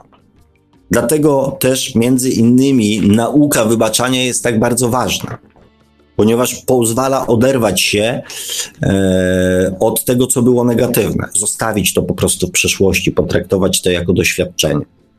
Ja myślę, że więcej jednak radości będzie z tego, kiedy e, sobie uświadomimy, mm, że w jakiejś tam części odzyskaliśmy wolność. Tak przynajmniej ja uważam. E, Ewa pisze, zakładając, że ludzie wiedzą, na czym im zależy. E, dokładnie, Ewo. No właśnie o tym mówiłem, tak? Że jest gro ludzi, to jest też zaleta świadomości, bo gro ludzi używając tylko podświadomości, daje sobą manipulować. Świadomość pozwala odróżnić. Świadomość to jest prawda, świadomość tego, co jest prawdą, a co jest kłamstwem, świadomość tego, co jest dobrem, a co złe. Także oczywiście ja wiem doskonale, że ludzi, którzy kierują się w życiu świadomością, jest jeszcze stosunkowo mało, ale też po to robię te audycje, żeby było ich jak najwięcej. Kudłaty odpowiada Kazimierzowi. Możliwe, że tak będzie jak mówisz, ale przy kolejnym wcieleniu i powrocie tutaj w końcu e, nie damy się zmanipulować. To jest właśnie to doświadczenie, które teraz trzeba zaliczyć. E, dokładnie, kudłaty, tak. Tak, kumulacja tych wszystkich negatywnych rzeczy. Zobaczcie, ile przeróżnych afer cały czas od ładnych kilku lat wychodzi. Coraz więcej mechanizmów tych negatywnych zostaje obnażanych. Więc tak, to jest właśnie dobry moment, dobry czas i właściwy czas, żeby pewne procesy zakończyć. Żeby przychodząc, tak jak Kudłaty napisał, w następnym wcieleniu, już móc odcinać od tego kupony, tak? Żyć jakby troszeczkę w świecie, który może jeszcze nie jest idealny, ale zmierza świadomie we właściwym kierunku. Czego oczywiście, mm, jak wiecie sobie oraz Wam z całego serca życzę. E, Kudłaty pisze, te powroty tutaj są zawsze męczące. E, nie. Mm, powroty tutaj nie są męczące, one się później okazują męczące, tak? E, kochani, my przychodzimy tutaj po prostu letcy jak piórko, e, napakowani miłością i wielce, że tak powiem, przekonani, że wszystko się uda, tak? To jest tak jak małe dziecko. Malutkie dziecko, ono nie żyje w strachu, nie żyje w jakiś tam z jakąś tam niepewnością, tak? Żyje z wiarą, z, z przekonaniem, że wszystko jest ok, że świat wo wobec niego jest cudowny, wokół niego jest cudowny, tak? Tak działa dusza. I my z takim nastawieniem tutaj przychodzimy. To później się dopiero okazuje, że to życie zaczyna nas męczyć. Więc. Yy, więc to też od nas dużo zależy, jak tym życiem pokierujemy, e, żeby nie było takie męczące. Hmm. Kazimierz pisze tak. To wymaga, mm, bo wymaga to czasu. Dziś wiemy, e, że powinno być inaczej, ale nie wiemy jak. E, musimy coś zrobić, by mm, postawić cegiełkę. W kolejnych wcieleniach będziemy dochodzić powoli do źródła poprzez obserwację rozjazdu z oczekiwaniem. Ale to wymaga to wymaga czasu.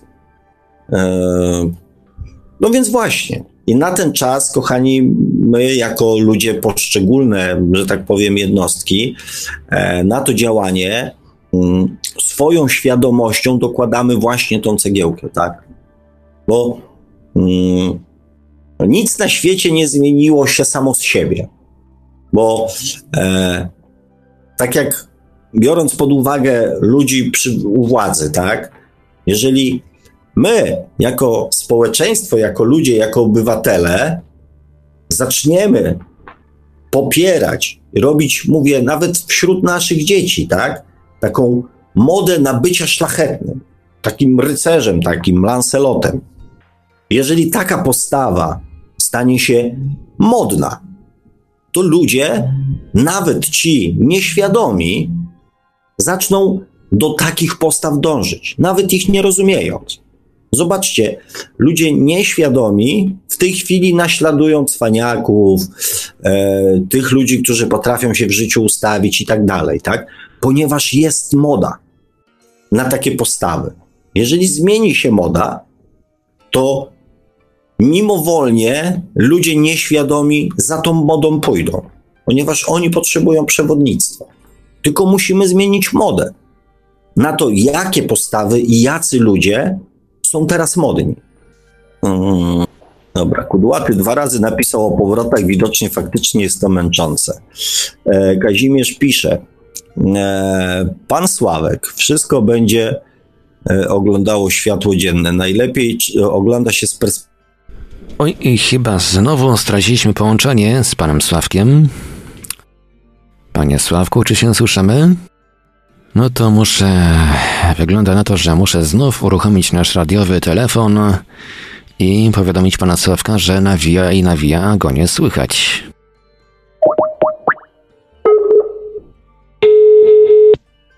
No właśnie e, zmarł mi laptop e, Ojej. audycji, po prostu się wyłączył, ale już No Tak, jak tak wiem, można się w czasie takiej audycji wyłączać? No jak tak można? Co to ma być w ogóle? No. No właśnie, będę, musiał z nim bardzo poważnie tutaj porozmawiać. Odpalam się, bo patrzyłem, ale jest, jestem podpięty do, e, do prądu, do ładowarki, więc mam nadzieję, że za chwilę e, że za chwilę wszystko wróci nam do normy, bo teraz to już przedtem audycję mogłem prowadzić mm, z pamięci, ale teraz nie mam nawet dostępu do, e, do Messengera. Może się po prostu przygrze troszeczkę dzieciak. No a mój laptop. tu jakiejś tam dramaturgii, więc No a teraz Inka napisała, że teraz to ja muszę czymś e, słuchaczy zabawiać w tej przerwie nieplanowanej, kolejnej dzisiaj. no, No to ja może zabawię słuchaczy tym, że przypomnę kontakty do Radia Paranormalium. Niektórzy mają w ogóle, yy, tak się mówi, żeby sobie odliczyć do 30 sekund, gdy się myje ręce, a niektórzy z tym mają, no, widoczny problem. Także może ja ułatwię, podsunę taki pomysł, żeby w czasie mycia rąk e, powtórzyć sobie kontakty do Radia Paranormalium. Nasze numery telefonów to jak zawsze stacjonarne 32 746 0008, 32 746 0008, komórkowy i do SMS-ów oczywiście również to 530 620 493, 530 620 493, skype radio.paranormalium.pl. Jesteśmy także na gadu pod numerem 36 08 8002, 36 08 8002. Można nas także spotkać na czatach Radia Paranormalium na www.paranormalium.pl oraz na czatach towarzyszących naszym transmisjom na YouTube. Jesteśmy także na Facebooku, na fanpage'ach Radia Paranormalium i pana Sławka Bączkowskiego, na grupach Radia Paranormalium i czytelników Nieznanego Świata, a jeżeli ktoś woli, to może nam także wysyłać pytania, komentarze i różne inne wiadomości odnoszące się do naszej audycji na nasz adres e-mail radiomałpa-paranormalium.pl Jest trzy- 30 sekund? No, wyszło tak prawie dwie minuty, ale dzięki temu, dzięki temu, że podczas mycia rąk Przypomnijcie sobie Państwo kontakty wszystkie do Radia Paranormalium. Będziecie mieli pewność, że rączki na pewno są czyste. Tymczasem do nas dzwoni pan Kazimierz. Halo, halo, panie Kazimierzu, czy się słyszymy? Witam, witam. Halo, halo. Witam, witam. Bardzo serdecznie. Tak, wszedłem na chwilę, skoro jest przerwa, to może zajmę. A panie Sławku, czy pan jest jeszcze z nami, czy... Halo, halo, panie Sławku? No, teraz to pana Sławka nie słyszymy. A... Ale może pan Sławek słyszy nas. Także może jakby pan... Może pan kontynuować. Dobra, jasne. Jasne. Najwyżej sobie pan Słodek odsłucha, a później się odniesie najwyżej na, w późniejszym czasie. A sobie powtórzymy, może nie wiem. E, Ja bym tak chciał powiedzieć, bo tak rozmawiamy e, na czacie dość dużo. To chciałbym tak, tak zaznaczyć swoją obserwację, że ludzie, którzy mają mniejszą świadomość, mają także mniejszą zdolność do mm, zmiany, czyli nie zmieniają się, nie zmieniają się samodzielnie. Samodzielnie to znaczy do zmiany potrzebują takiego zewnętrznego impulsu, jak, jakiegokolwiek. Impulsu, który pokaże im, że ich dotychczasowe życie jest jednak niewygodne, bo sami do tego nie dojdą. I mam takie czasami głupie przykłady, kiedy na przykład e, e, osoba patologiczna, taki ojciec patologiczny, nie uświadomi sobie, jak ważna jest opieka nad swoim dzieckiem, dopóki nie zaobserwuje przykładu innego ojca, który bawi się świetnie ze swoim dzieckiem. On to musi zobaczyć. I tylko tak w przerwie, tej krótkiej, chciałem zaznaczyć, jak ważna jest nasza postawa. No nie mówię, że jakoś jestem wyjątkowo bardzo świadomy, bo to nie o to chodzi, ale nasze drobne postawy paradoksalnie mogą zmieniać calusieńki świat wokół nas. Zwykłe, głupie, codzienne działania, które dla nas są oczywiste, dla kogoś mogą być motywujące i właśnie uświadamiające. I taki ojciec zamiast pójść na piwo, stwierdzi, kurczę, też bym tak chciał ze swoim synem na przykład, czy córką i weźmie na plac zabaw i poczuje, że to jest fajne. Taki może przykład, bym powiedział, wyidealizowany, ale myślę, że fajny. Jak tam z panem Sławkiem jest? Już patrzę. No, pan Sławek cały czas jest podłączony tutaj do rozmowy telefonicznej, ale chyba coś pana Sławka nie słyszymy. Panie Sławku, czy jest pan tam z nami? A przynajmniej słuchacze mają zajęcie. A widzę, że tutaj Kudłaty też e, podał numer do GG do nas. No, ten komunikator już jest praktycznie O. martwy. Mhm, No tak, tak, tak. To ja szybko myślę, co jeszcze powiedzieć w ten czas. No właśnie, pan Sławek dołączył do nas z powrotem na hangoucie. Tak. A, a, już mam okej. teraz was, was słyszę na telefonie, na, e, na radio i tak dalej, także tak, tak, już udało mi się Mhm. tutaj zrestartować. Ja, ja wszyściutko słyszałem. E, ja wszyściutko Aha, no to słyszałem. super. Tak, i w zasadzie się zgadzam, tak. No, no, co prawda nie jestem aż tak wielkim optymistą w tej kwestii, że, e, że ten przykład y, mm, taki jednorazowy może, może zrobić jakąś tam rewolucję. E, to jest jednak na bardziej, zło, tak. e, bardziej złożony proces. Natomiast faktycznie e, to się też wpisuje w to, co ja mówiłem, tak, o stworzeniu takiej mody, tak? Czyli e, Mhm. wiadomo, jak jest, nie wiem, tam siedem rodzin się spotyka, które, nie wiem, świetnie się bawią z dzieckiem, a jest jeden facet, który mówi, weź tam gnoju, idź się zajmij piłką i coś i będzie siedział sam pił piwo, a siedmiu rodziców, czy tam sześciu ojców będzie biegało za swoimi e, dziećmi z piłką, to w końcu on odstawi to piwo, ruszy dupę i może zobaczy, że, e, że to w sumie może nie jest takie głupie, nie? Że ten dzieciak Mhm. jakiś taki kolegów ma i to takie popularne i, i tu go po ramieniu krepią, więc y, to, to propagowanie jakby takiego stylu, powodowanie, że on stanie się bardziej modny, e, może faktycznie dokonać bardzo dużo zmian w takich prostych rzeczach, tak jak pan mówi. Bo zresztą rzeczy Dokładnie. składa się z prostych rzeczy, nie? Mhm. Przecież nie musimy od razu... Znaczy, ja na ze swojego nie? przykładu, że mnie ludzie motywują. Głupie rzeczy takie proste robią, ja widzę i się fascynuję tym i, i przyjmuję do siebie nawet. Mm, No, to e, poniekąd dobre, poniekąd niedobre, tak? No bo jeszcze trzeba umieć oddzielić, co jest tak naprawdę moją potrzebą, a co nie. Nie no, na pewno, na pewno, no tutaj akurat już, już nie wchodzimy tak głęboko, tak? Aha, nie dramatyzujmy, tak? Jak to mawiał Dokładnie, Kajko, dokładnie. jak to mawiał Kajko i Kokosz, nie desperuj, tak? Mhm. Mhm. Dobrze, to może ostatnia rzecz i znikam, bo czas na koment- bo tam komentarzy było dużo. Sam pisałem, to bym chciał posłuchać. Okej. I z jedną rzeczą tak, tak chciałbym e, ze swojej strony e, e, powiedzieć odnośnie jednego, jednej i odnieść się. Jak już dzwonię, to już stwierdziłem, od, to się odniosę. Odnośnie tego, czy koniecznie musimy mieć na koncie w poprzednich życiach jakieś morderstwa. E, Bo mnie się wydaje, że to nie jest akurat tak, że mm, nie wiem, czy dobrze zrozumiałem, bo czasami mamy taki problem z komunikacją, że mamy coś w głowie jednego i, i inaczej to brzmi dla kogoś innego. Bo mnie się wydaje, że to nie jest tak, że dosłownie każdego doświadczenia musimy spróbować jak lodów, tylko przychodzimy na świat z pewnymi ułożonymi atrybuta, atrybutami względem tego, czego mamy doświadczyć. I to, w jaki sposób umiejętnie sobie radzimy ze swoimi doświadczeniami, może prowadzić nas do pewnych konsekwencji, na przykład do morderstwa.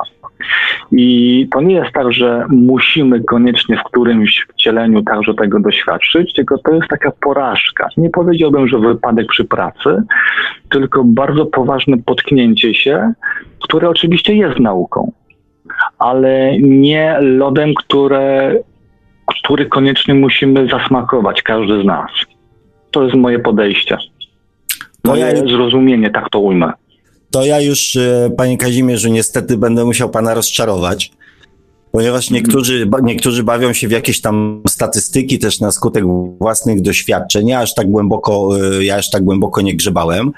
E, Natomiast Mhm. jest takie mm, matematyczne wyliczenie, że na każdym poziomie świadomości potrzebujemy od 7 do 10 inkarnacji, żeby zakres y, z tej dziedziny zebrać, tak?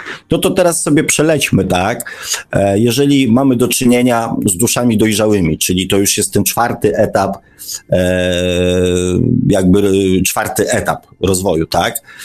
E, Bo, bo ja zakładam, że większość naszych słuchaczy gdzieś w okolicach tych, tych poziomów tam oscyluje. To teraz tak, czwarty. Biorąc pod uwagę, że ekstremalnie po 10 wcieleń, to mamy 40 wcieleń. Biorąc pod uwagę, że powiedzmy średnia wieku może kiedyś była tam w granicach 40-50 lat, plus minimum 50 lat przerwy, to mamy 100 lat na jakby jedno wcielenie razem z przerwą. Czyli należy zakładać, że jeżeli ktoś e, jest na poziomie duszy dojrzałej, to od 4000 lat jest na Ziemi. Tak bardzo mm, upraszczając, tak? I teraz, biorąc pod uwagę, że 4000 lat naszej historii, tej, która, która jest za nami, wiemy, co się przez te 4000 lat działo, tak? Ludzie się zabijali po prostu e, na zasadzie chleba powszedniego, tak? Bo nie wiem, na, napadli jacyś wojownicy, więc kto miał, że tak powiem, nóż, siekierę, kosę, cep, to po prostu się bronił. Tak, ale ja widzę, gdzie, gdzie, gdzie się nie rozumiemy. Co, co? Widzę, gdzie się nie rozumiemy, bo e, e, e, ja mówię bardziej o takim morderstwie takim nam współczesnym, czyli zabijamy kogoś z nienawiści, z jakichś, jakichś takich błahych rzeczy. Nie mówię o tym, że nie wiem, byliśmy wojownikami i się mordowaliśmy, no nie, bo to, to jest inna bajka, to jest coś innego. Ja tak zrozumiałem to morderstwo w współczesnym e, takim aspekcie, że nie wiem, konkurent do narzeczonej morduje O, konkurenta okej. swojego, bo chce mieć, tak? Albo morduje swoje dziecko, bo stwierdza, że to dziecko, nie wiem, nie jest jego, tak? Tylko jest kogoś innego. Tylko takie o najniższych możliwych pobudkach. Morderstwo z jakiejś to- to- zawiści, nienawiści. E, Wie pan, dla mnie osobiście morderstwo, czyli to jest y, akt zabójstwa drugiego człowieka. Zabicia drugiego człowieka. Aha, I e, pobudek, mówię, przez ostatnie tam 2, 3, 4 tysiące lat do zabicia drugiego człowieka, chociażby w walce o jedzenie, tak, w walce o przetrwanie. Nie trzeba było być wojownikiem, żeby zabić drugiego człowieka. Zgadza się, tak. To jest prawda, tylko to jednak są trochę inne rzeczy, bo mnie się wydaje, że coś innego człowiek będzie rozpracowywał, jeżeli zamorduje z nienawiści, z jakichś takich pobudek no, okropnych, a co innego, jeżeli no, na przykład druga wojna światowa, ludzie jednak no ciężko, ja, ja bym na przykład nie potrafił się odnaleźć w II wojnie e, światowej w aspekcie mo, mojej duchowości, tak? Dlatego No, jest pan na jest tym temat- etapie w tej chwili rozwoju, że ten etap II wojny światowej ma pan za sobą. Na podstawie tych doświadczeń, tak, dokładnie, na podstawie tych doświadczeń, które wiele osób w poprzednim wcieleniu przeżyło podczas II wojny światowej, wybudowało też ja. Wybudowało się dokładnie tyle osób dojrzałych już w swojej świadomości, że wiedzą, że zabijanie jest złe, że wojna do niczego nie prowadzi. Mhm. A, To jest właśnie to, co ja próbuję przekazać, że ten proces budowania Mhm. świadomości trwa setki, tysiące lat. mhm. Że nie, nie, nie możemy myśleć w kategoriach tylko właśnie tymi kategoriami morderstwo, czyli e, to, co dzisiaj rozumiemy za morderstwo, tak? Czyli zabicie kogoś z niskich pobudek. Uczestniczenie w Okej. procesie zabijania drugiego człowieka. To doświadczenie no to już i lepiej, dźwiganie, dźwiganie tego ciężaru Tak. później na sobie do końca życia. No okej, rozumiem. To, to są takie właśnie punkty, w których jest małe nieporozumienie, gdzie, gdzie gdzieś, gdzie nawet też myślę, że między słuchaczami może tak, tak wystąpić, ale wyjaśniliśmy sobie. Dobra, dziękuję panu bardzo. Ja, ja naprawdę oddaję, bo też ludzie sporo pisali, na pewno chcą usłyszeć nie zajmuje anteny. Bardzo panu dziękuję. Fajnie, Dziękuję. że pan wrócił. Więc pozdrawiam wszystkich słuchaczy, pozdrawiam pana Marka, pozdrawiam pana panie Sławku. Dziękuję za, Dziękuję, dziękuję e, panie. za rozmowę. Ja również Do dziękuję. widzenia. Dziękuję pozdrawiam. również. Do widzenia. No dobrze, to e, mm, idąc za e, prośbą i sugestią pana Kazimierza, czytam dalej. Kudłaty pisze, do Kazimierza właśnie. Podejrzewam, że będziemy dawać się tak manipulować tyle razy, ale za każdym razem z coraz to większym znakiem zapytania. Coś tam gdzieś będzie nam e, świtało. E, takie e, częste de, de, de, déjà vu. E, no i dokładnie właśnie tak to wygląda. I to, co powiedziałem przed chwilą, i to, co napisał Kudłaty. Dokładnie tak to wygląda. Że jeżeli już daliśmy sobą manipulować, jeżeli już odkryliśmy to, że byliśmy manipulowani, już coś nam zaczyna świtać. Również z poprzednich wcieleń. Dlatego ten proces, ten stan rzeczy nie może trwać wiecznie. Bo, e, bo my już tą manipulację zaczynamy wyczuwać przez tak zwaną skórę. Także widzę, że dzisiaj w końcu chyba też dzięki Wam udało się tą barierę niezrozumienia e, w jakiejś tam części mm, przekroczyć. E, Ewa pisze, nie ma innej drogi, wstrząsy są koniecznością. E, no niestety z przykrością się z Tobą zgodzę, ponieważ jak to mawiają, nikt nie zmienia swojego życia, jeżeli jest fajne, miłe i przyjemne. I nie zastanawia się, dlaczego jest mu dobrze. Zaczynamy się zastanawiać w momencie, kiedy, kiedy coś po prostu przestaje nam już odpowiadać, tak? Nikt nie podejrzewa swojej żony czy męża o zdradę, jeżeli żyje w szczęśliwym związku, jest pełne zaufanie, miłość, szacunek. E, zaczynamy się nad pewnymi rzeczami zastanawiać w momencie, kiedy e, coś przestaje grać, tak? Coś nam zaczyna nie pasować. I wtedy dokonujemy zmian. Dlatego, e, dlatego dla. Mm, na tych znowu niższych poziomach świadomości te wstrząsy są potrzebne. One są również potrzebne dla naszej podświadomości, bo, e, bo łatwiej i szybciej zmieniamy wzorce na skutek silnych emocji. Wzburzenia, wkurzenia, e, zniechęcenia i tak dalej, tak? Czy jakiegoś tam cierpienia.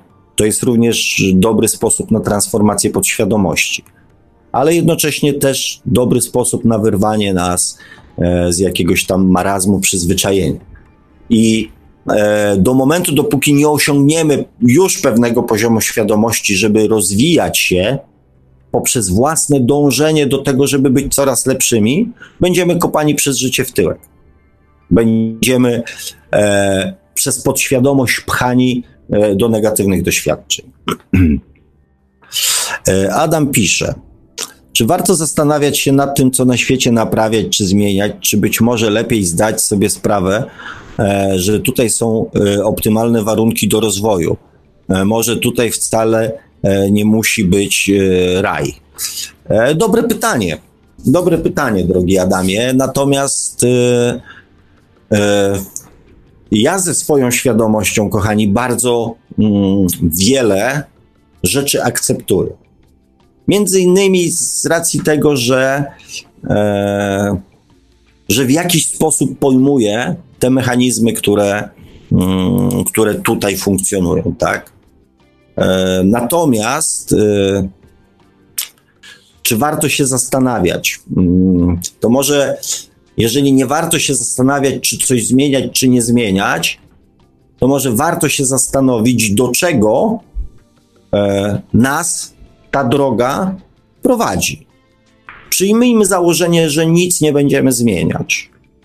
To patrząc na rozwój cywilizacji, ludzkości, e, możemy łatwo odkryć, że jesteśmy w tej chwili na bardzo prostej drodze do samounicestwienia. Pomiędzy rajem a piekłem jest jeszcze normalność. Normalne życie. I ja też nie mówiłbym e, przez wiele, wiele lat, jakby wiedziałem, że jest to naturalny proces, tak? Natomiast patrząc na to, co się dzieje w tej chwili, e, wiem, że idąc dalej tą drogą, pieprzniemy głową w ścianę albo spadniemy w przepaść. I nie mówię tutaj tylko o ludziach, tak, że E, nie mówię tu o sytuacji, w której przy tak niskiej odporności ludzi następny wirus zbierze jeszcze większe żniwo. A jeżeli wpędzimy się jeszcze w pandemię strachu, to to żniwo będzie jeszcze większe. Więc ta czystka nastąpi w sposób naturalny. Następna rzecz to jest nasza natura, nasza ziemia, nasza matka. Co się z nią dzieje? Za chwilę pokończą się złoża. Być może technologia wymyśli jakieś inne, że tak powiem, sposoby na to, tak? E, przyrost ludności też nie jest problemem, bo jeszcze trochę terenów do zagospodarowania, gdzie można tą żywność uprawiać, jeszcze by się znalazło. Zresztą są jeszcze morza, są jeszcze e, jakieś tam inne te, tak? Natomiast to, co się dzieje z klimatem, to, co się dzieje ze zwierzętami, e, to, co się dzieje z roślinnością, to już przestaje być, że tak powiem, w kategoriach możemy jeszcze poczekać. To już są sytuacje, w których e, trzeba podjąć zdecydowane działania. I to może nawet, jeżeli nie w kategoriach, żeby coś poprawić, to żeby chociaż ten proces powstrzymać, bo za chwilę natura odmówi współpracy. Więc e, zadałeś dobre pytanie, e, ale też myślę, że moja odpowiedź e, była godna Twojego pytania i I teraz e, zadam jeszcze jedno pytanie na koniec. Czy pytanie jest, czy my chcemy coś zmieniać, czy musimy coś zmienić? Iwona pisze, trzecie oko nam zamknęli e, i ślepota na cały świat, a bracia z góry nic, a nic nie chcą pomóc. um, Iwonko, no ja, ja powiem tak, nie do końca. Um, znaczy, znam też te, te teorie, tak, na temat e, zamykania trzeciego oka i, i, i coś. Ale też w poprzedniej audycji mówiłem wyraźnie, e, nie chciejmy więcej. Zróbmy użytek z tego, co już wiemy. Zacznijmy od tego, od prostych rzeczy. A to trzecie oko momentalnie samo się otworzy. Zresztą e, ja mówię, jeżeli mamy coś do zrobienia, to po to przyszliśmy na Ziemię, żeby tu na tej Ziemi coś zrobić. Nie uciekajmy do tych innych wymiarów, nie szukajmy tam odpowiedzi. Odpowiedzi i problemy do rozwiązania są tutaj, na Ziemi, fizycznymi rękami i, i, i fizycznym rozumem. O, zacznijmy od tego. Posprzątajmy najpierw bałagan, którego narobiliśmy. E, sami jako ludzie pokażmy, że jesteśmy godni tego, żeby dostać następną wiedzę, którą też będziemy w stanie wykorzystać z pożytkiem dla siebie i dla innych. Jeżeli mamy do dyspozycji takie technologie, takich naukowców, takie mądre, że tak powiem, głowy, a rozpieprzamy tą naszą ziemię w, po prostu w trybie e, eksternistycznym, to ja gdybym to, co powiedziałem w poprzedniej audycji, gdybym był tym umownym naszym Bogiem, bym powiedział takiego wała. Nic więcej, jeszcze wam oczy zawiązać, bo i tak zachowujecie się jak dzieci z brzytwą we mgle. Nic więcej się nie dowiecie. Nic więcej ode mnie nie dostaniecie, bo i tak zmarnowaliście wszystko to, co e, do tej pory dostaliście. Więc najpierw pokażmy, że jesteśmy godni czegokolwiek więcej. Chociaż to godny to jest takie religijne bardzo, tak? E, i to może tak was e, niektórych, e, że tak powiem, obruszyć. Natomiast mówię tu o ludzkości, tak? Nie mówię o pojedynczych jednostkach, tylko mówię o ludzkości. Że jednak jesteśmy w sytuacji, kiedy ta zbiorowa odpowiedzialność nas dopadnie. Bo można mówić o pewnych rzeczach, że coś nas nie dotyczy, czy coś nas nie, do, do, nie dotyka bezpośrednio, i można gdzieś tam udawać. Natomiast globalne ocieplenie, które też jest poniekąd pewnego rodzaju wymysłem i straszakiem, tak?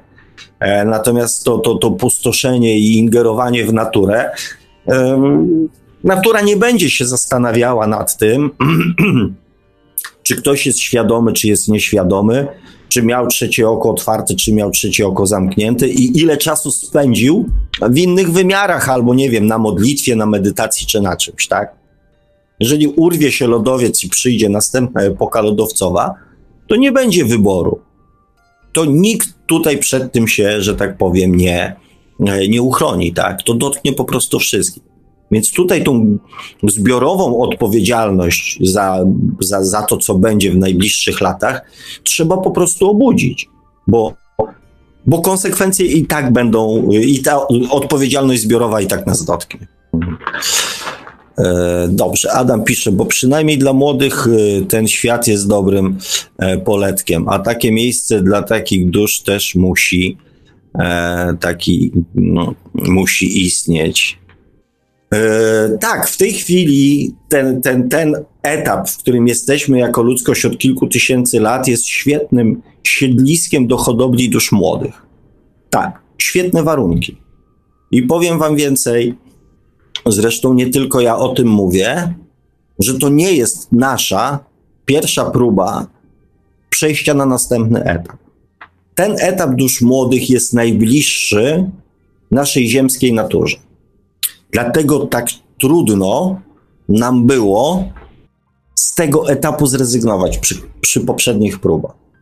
Dlatego tak bardzo niektórzy kurczowo trzymają się tego etapu ale właśnie o to chodzi, żeby na ten następny etap bezpiecznie przejść i w końcu pokazać, że potrafimy e, coś, e, coś więcej e, tutaj na tej ziemi zdziałać.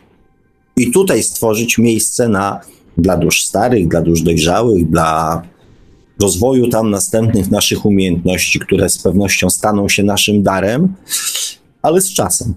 Musimy do tego tylko dojrzeć. Hmm. Kudłaty pisze, pan Sławek mówi jak wyżej o tym, że dajemy się manipulować. E, będziemy dawać się manipulować, ale za to z coraz e, większą świadomością. Nie da się inaczej, mm, to takie systemowe powtarzanie. E, no tak, no tak, z coraz większą świadomością. Całkowicie się zgadzam, aż w końcu, aż w końcu dojdziemy do wniosku, E, że nam się to nie podoba, że nam ten stan rzeczy nie odpowiada, tak? Bo jeżeli świadomość pozwala zrozumieć prawdę, no to będziemy mogli świadomie podjąć decyzję, czy chcemy uczestniczyć. E, ja zawsze mówię, ja mogę, e, ja nie będę narzekał, jeżeli podejmę świadomie decyzję. Jeżeli będę znał wszystkie aspekty sprawy i świadomie podejmę decyzję w myśl zasady nająłeś się za, za psa, to szczekaj. Jeżeli zdecyduję się przywiązać się do budy i szczekać, to będę szczekał. Ale chcę to zrobić świadomie. Chcę sam podjąć decyzję za to, kim będę, za to, co będę robił, za to, jakiego wyboru dokonam. Nie chcę, żeby ktoś podejmował tą decyzję za mnie. Um.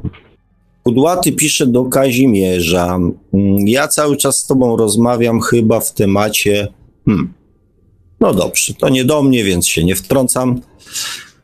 E, Adam pisze, to tak z kwestii adwokata diabła. Zdecydowanie wolę lepszy świat, ale jeżeli światów jest wiele, e, to kto wie, jaki cel e, ma nasz. No ja mniej więcej wiem, tak? Aczkolwiek no nie musimy się, Adamie, we wszystkim zgadzać. E, mniej więcej wiem i mniej więcej tą swoją wizję wam tutaj przedstawiam.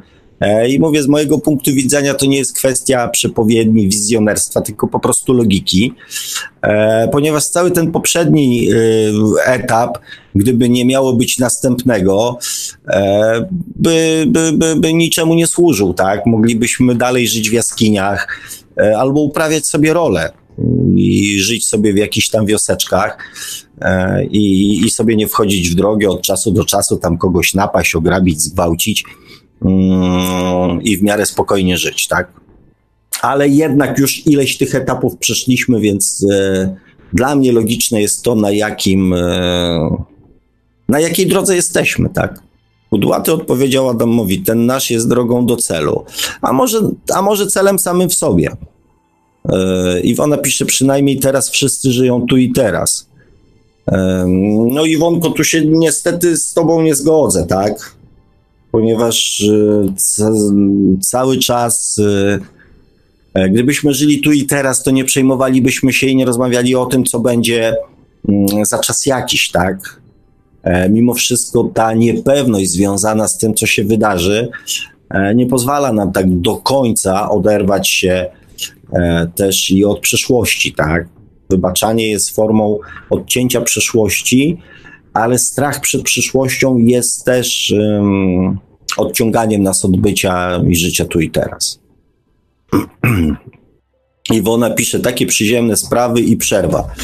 A, to było 21.10, to było dawno temu, a my świat chcemy zmieniać.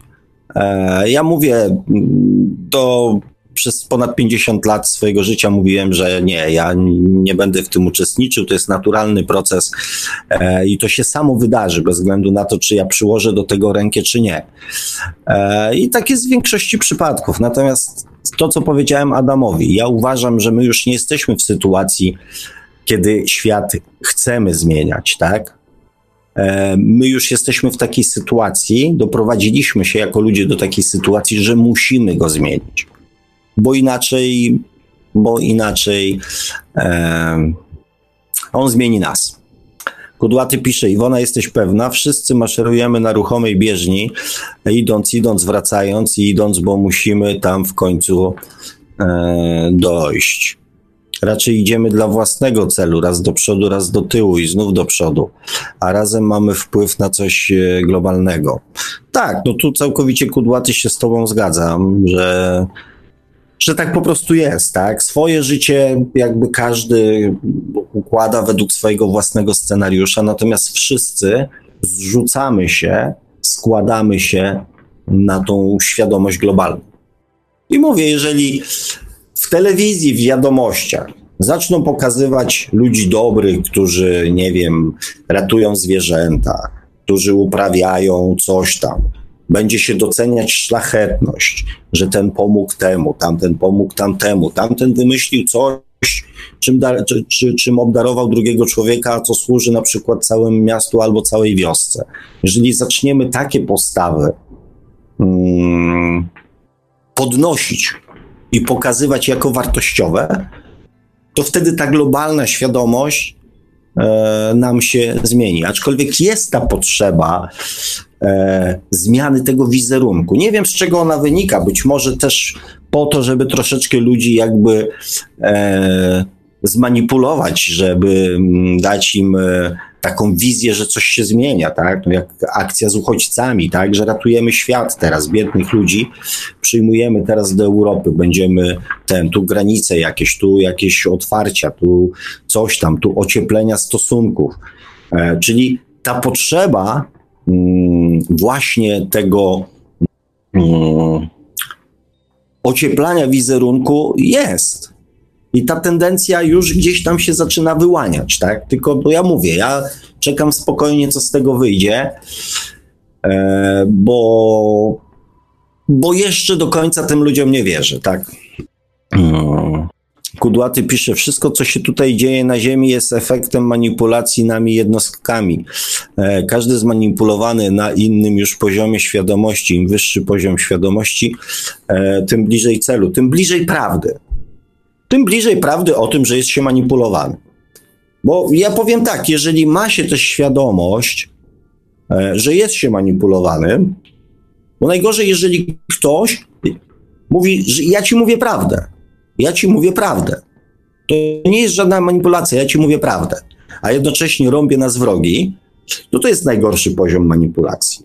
Bo jeżeli ktoś mi powie, słuchaj, ja będę ciebie teraz przekonywał do swoich racji, do swoich poglądów. Ja będę ciebie teraz przekonywał. Mówię, okej, okay. to ja mówię, w porządku, mam ochotę wziąć udział w tym doświadczeniu. Spróbuj. Tylko powiedz mi, że to są Twoje poglądy, a nie, że jest to prawda. Albo powiem nie, nie mam ochoty brać udziału w tym. Podejmuję świadomie decyzję, czy się na to decyduje, czy się nie decyduje. Natomiast jeżeli ktoś mówi nam, że coś jest prawdą, a jednocześnie sam ma świadomość tego, że jest to oszustwo, wymyślone tylko na to, żeby uzyskać od nas jakieś konkretne korzyści, no to to już jest brudne, to już jest słabe, to już jest B. Mm, Kudłaty pisze, audycja o światach równoległych to nic innego jak te same zasady to, co tutaj, e, więc e, jaki jest sens gadać? E, Kudłaty, no jak widać są ludzie, którzy szukają przeróżnego rodzaju odpowiedzi mm, właśnie w światach zewnętrznych. Zresztą to pokazuje, jak bardzo um, jesteśmy nawet wobec samych siebie nieobiektywni. To, co powiedziałem o przyszłej audycji, tak? E, co była audycja Human Design, co ja mówiłem o kalendarzu Majów. Zobaczcie, my nawet nie potrafimy obiektywnie spojrzeć na samych siebie. Potrzebujemy, żeby ktoś z zewnątrz powiedział nam o tym, jacy my jesteśmy. Bo nic innego nam nie powie, powie o nas samych. Czyli czysto teoretycznie my powinniśmy znać siebie najlepiej. Nie. Tak działa podświadomość, że jesteśmy święcie przekonani, że jesteśmy tacy, a dopiero jak słyszymy od drugiego człowieka, że jesteśmy inni, to zaczynamy się nad tym zastanawiać. Ale to jakby w następnej audycji.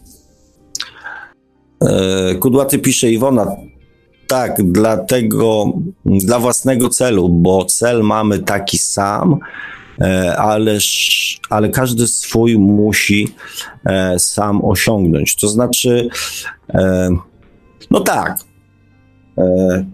ja powiedzmy, mogę mieć jakiś poziom świadomości, zobaczcie.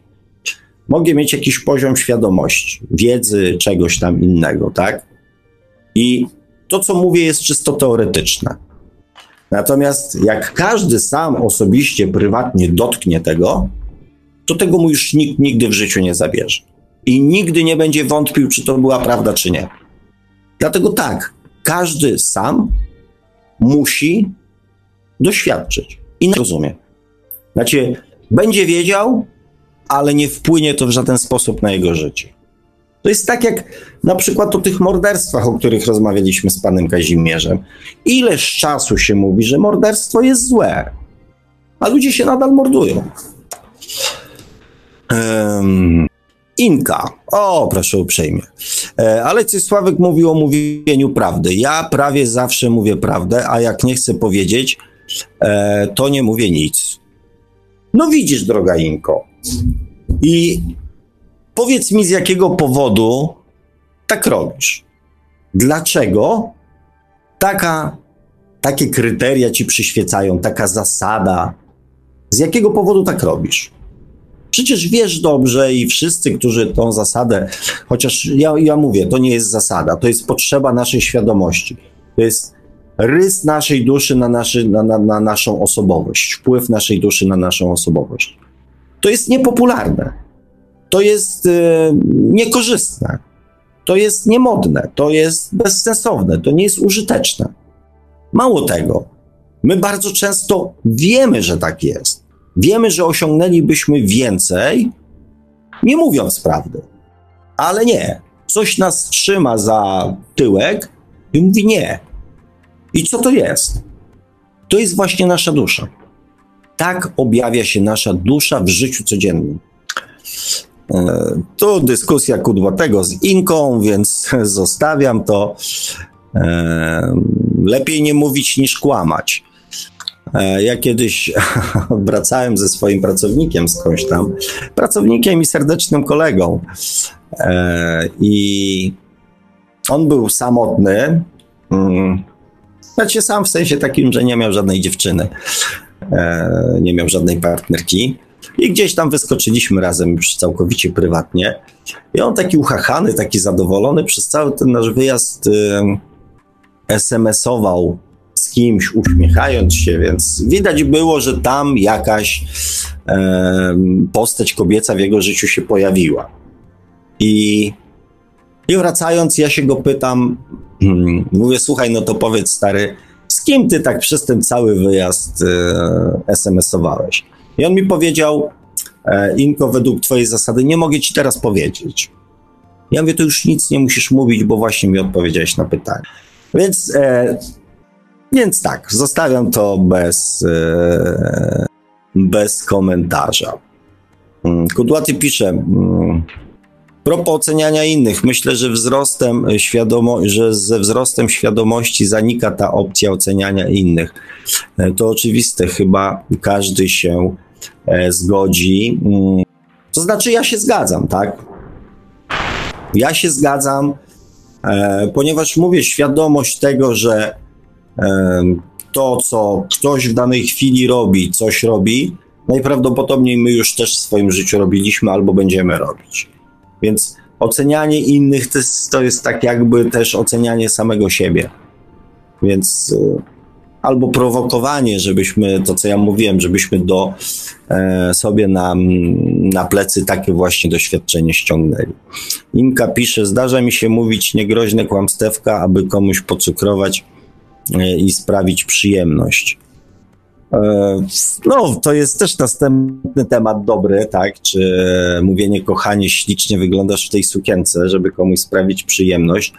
E, oczywiście też kłamiąc, e, w pewnym sensie, może nie mówiąc do końca prawdy, jest, e, jest czymś właściwym, tak? Bo już zaczynamy się tutaj, kochani, roz, rozmydlać, tak?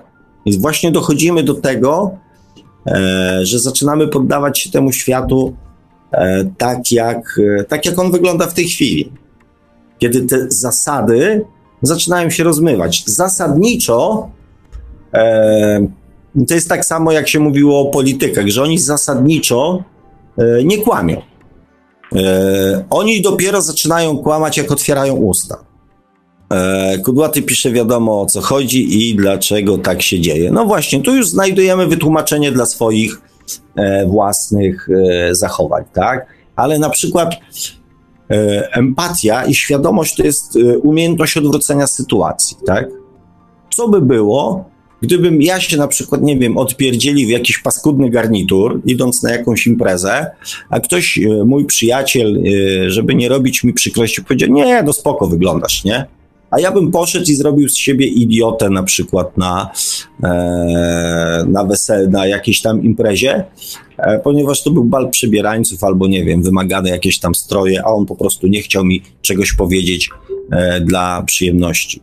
Znaczy, żeby nie robić mi przykrości. Więc hmm, świadomość to jest też umiejętność odwrócenia sytuacji, przyjrzenia się tej samej sytuacji z drugiej strony. Czyli jeżeli ja sobie na coś pozwalam, to umiem tej sytuacji przyjrzeć się w taki sposób, co by było, jak ja bym się czuł, gdyby ktoś zrobił tak e, w stosunku do mnie. E, One pisze, Panie Kazimierzu, odnośnie przeżywania e, zawodów, mówienia w liczbie mnogiej nie ma już sensu. Jestem ja i pytanie, co ja, co ja robię. Mm, dobre pytanie. Znaczy w zasadzie podstawowe, tak? Jeżeli faktycznie do tego tak będziemy podchodzić, e, to, mm, to będzie ok, tak? Ja, kochani, tak, to jest bardzo słuszna postawa. Pytanie, co ja robię? I ja w normalnych warunkach bym całkowicie się zgodził i powiedział, to się wszystko samo potoczy. To, co mówiłem na temat e, rozwoju duchowego. Rozwój duchowy odbywał się, odbywa i będzie odbywał. Czy tego chcemy, czy nie? Czy wierzymy w to, że mamy duszę, czy nie? Czy wierzymy w reinkarnację, czy nie? Ten rozwój duchowy się odbywa poprzez każde nasze doświadczenie. Pytanie jest, czy uczestniczymy w nim świadomie, czy nie. Więc jest to całkowicie naturalny proces, którego, który dotyczy każdego człowieka na Ziemi od wielu tysięcy lat i będzie dotyczył. Więc jeżeli ktoś nie chce tego zrozumieć, to przyjdzie czas, że, że to zrozumie. Nie ma co poganiać, nie ma co przyspieszać.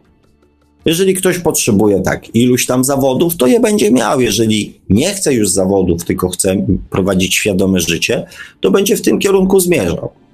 Mówię, jedyne co, to po prostu wiem, że ten nasz czas na takie langsum, langsum, takie, a dobra, to coś, zaczyna się gwałtownie kurczyć. I tyle. I dlatego postanowiłem e, troszeczkę bardziej zdecydowanie i troszeczkę bardziej mobilizująco e, na pewne rzeczy mm, na Was, kochani, zadziałać, tak? Później to znowu wszystko wróci do normy. Ale ten czas tego takiego jakby zamieszania, no wymaga pewnych e, eksternistycznych eksternistycznych egzaminów. No. Znicz pi pisze, czy wszystkie wybory to wybory estetyczne. Nie mam zielonego pojęcia, co masz, e, drogi, mój drogi, moja droga, na, na, na myśli. Oczywiście, że nie estetyczne. Ja w ogóle tutaj o mm, przykłady z, o wyborach estetycznych są tylko przykładami, tak? Bo, bo, bo, bo je najbardziej znamy, natomiast e, te wybory estetyczne w pewnym momencie nie mają już żadnego znaczenia, tak? No, żebyście zobaczyli, między innymi może dlatego filmów nie opublikowałem, bo postanowiłem wczoraj obciąć włosy, tak, za pomocą maszynki do strzyżenia, więc e, jakbyście zauważyli, dla mnie na przykład wybory estetyczne e, nie mają najmniejszego znaczenia. Są tylko w moim, mm, że tak powiem, przypadku przykładem. E, Inka pisze urwało, a więc jesteśmy tu w momencie, kiedy padł mi laptop. Kudłaty. Mm, Państwawku, tak, tak, to mi chodziło propos przejęzyczenie z męczącymi powrotami, a chodziło mi o tę naszą e, późniejszą męczącą drogę. Mm, źle się wysłowiłem, ale Sławku, ty i tak rozumiesz, o co e, mi chodziło. No, z mądrym zawsze warto porozmawiać, także widzisz, e, cieszę się bardzo, że że znaleźliśmy mm, po raz kolejny wspólny, mm, wspólny mianownik tego. Adam pisze, jak to nie słyszycie? Telepatycznie idzie przekaz. A, widzisz?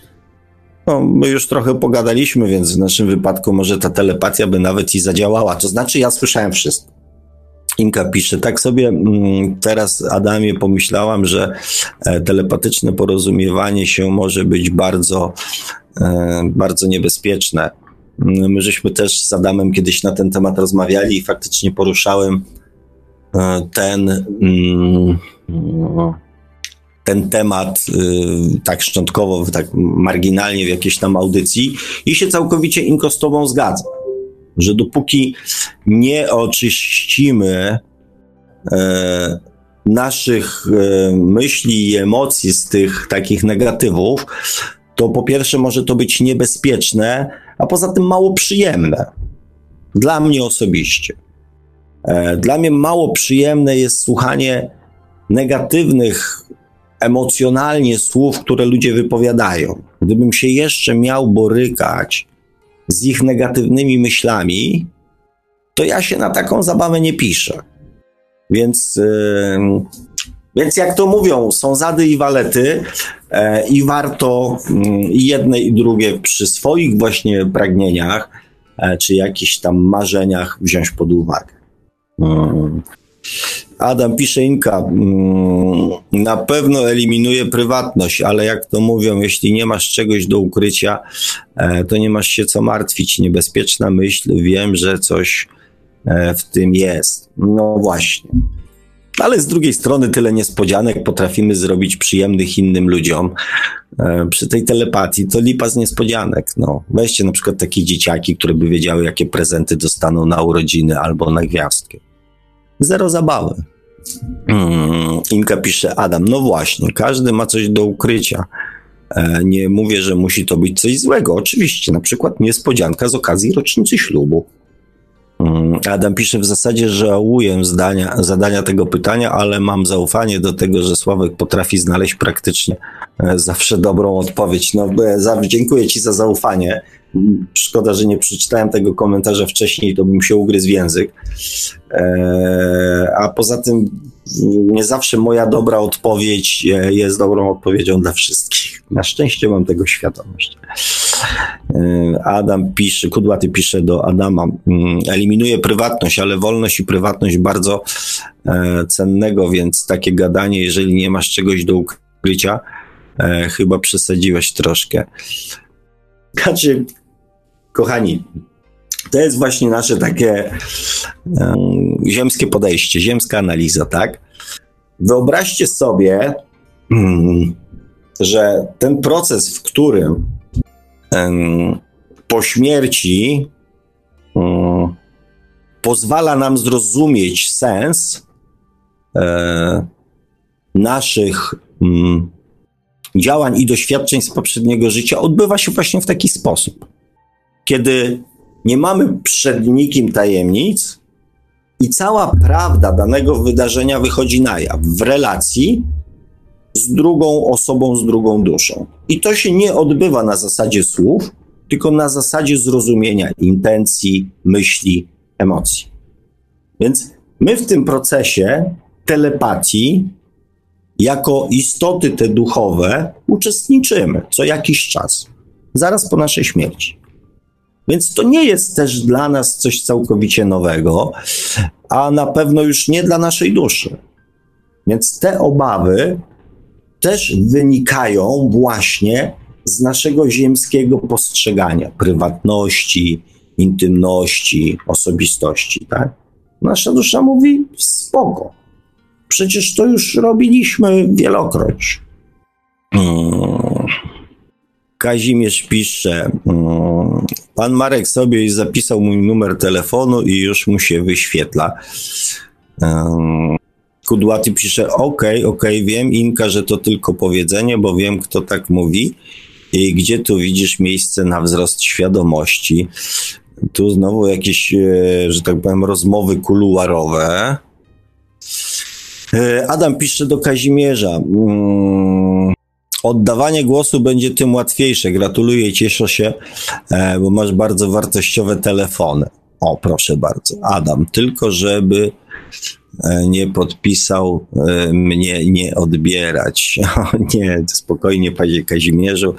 Myślę, że takiej opcji nie ma. E, Kudłaty pisze, o, znowu Sławek się ze mną zgadza. Dokładnie, panie Sławku, rozumiemy się. No, czyli jesteśmy tutaj już chyba gdzieś pod, pod koniec e, komentarzy. E, Sir Riddick pisze, cały sens, żeby się nie skupiać na dogmatach.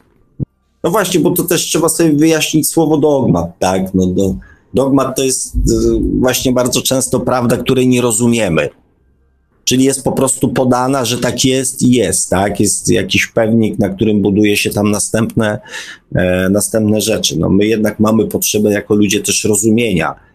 E, więc tutaj jakby działania naszej i świadomości, i podświadomości naszego umysłu zmierzają w tym samym kierunku, w celu zrozumienia, czyli uświadomienia sobie prawdy, sensu, wartości i tak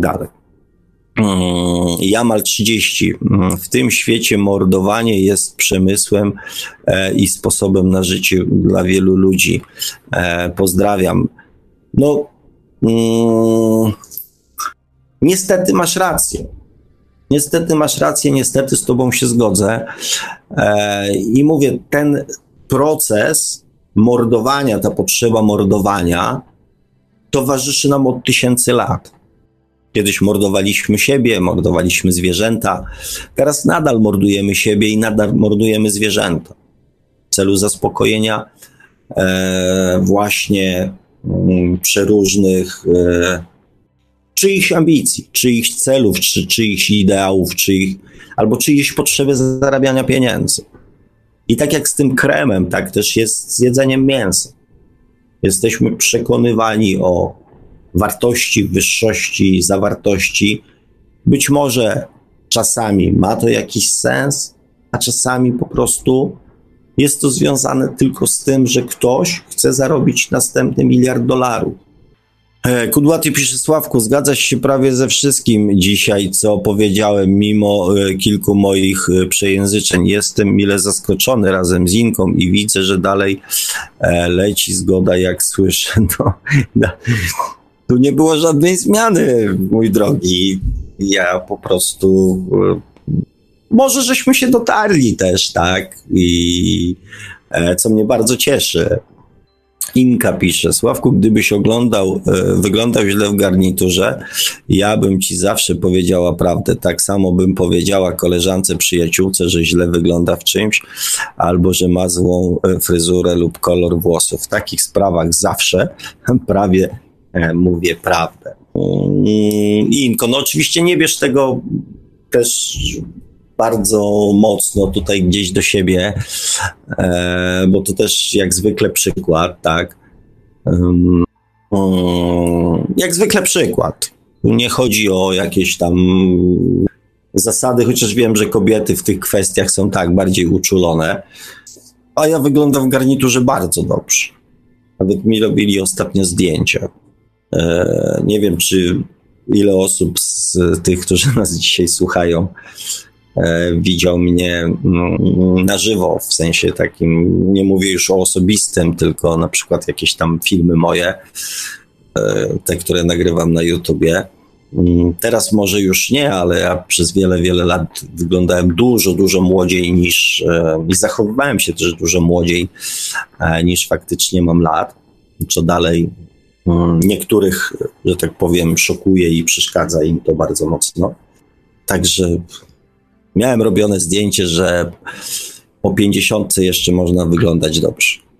Także jedna z, z żon mojego, mo, mo, mojego kolegi, znaczy żona jednego z moich kolegów, o, żeby to tam nie zabrzmiało źle, bo już e, czułem w co się wpędzam, no, właśnie robiła zdjęcie, żeby wysłać swojemu tacie tak się troszeczkę tutaj pod um, pogilgałem, o tak. E, no dobrze, kochani, widzę, że tak, mamy godzinę 23. E, widzę też, że um, komentarze się skończyły, czyli wnioskuję, że um, będziemy powolutku kończyć. E, bardzo dziękuję Wam za. O, tutaj dostałem. Ewa, dziękuję dla mnie. Mm, Ewa pisze tak. Mm, dziękuję jest dla mnie już jasny ten przypadek w cudzysłowie. E, coś intuicja mi mówi, mm, że masz tu, droga Ewo, na myśli mnie i to, co mówię. To ci wolę takie jakby szczere informacje na swój temat, mm, bo zakładam, że ten przypadek w cudzysłowie nie jest e, jakąś tam piątką z plusem za moją dzisiejszą audycję. Chociaż mogę się mylić, tak? Więc jakbyś chciała napisać tam e, jeszcze ze dwa słowa, żebyśmy nie mieli jakichś tam niedomówień, to będę bardzo wdzięczny. Natomiast jeżeli nie, to też e, obiecuję ci, że dzisiejszej nocy będę spał dobrze. Mm, Inka pisze, haha, Sławku, nie biorę wszystkiego na serio, trochę troluję, tak, ciut, ciut. No okej. Okay. Znaczy, dzisiaj jesteś wyjątkowo poważna, dlatego może tak nie wyłapałem, e, bo faktycznie takie twoje troszeczkę wkręciki dawało się w komentarzach wyczuć.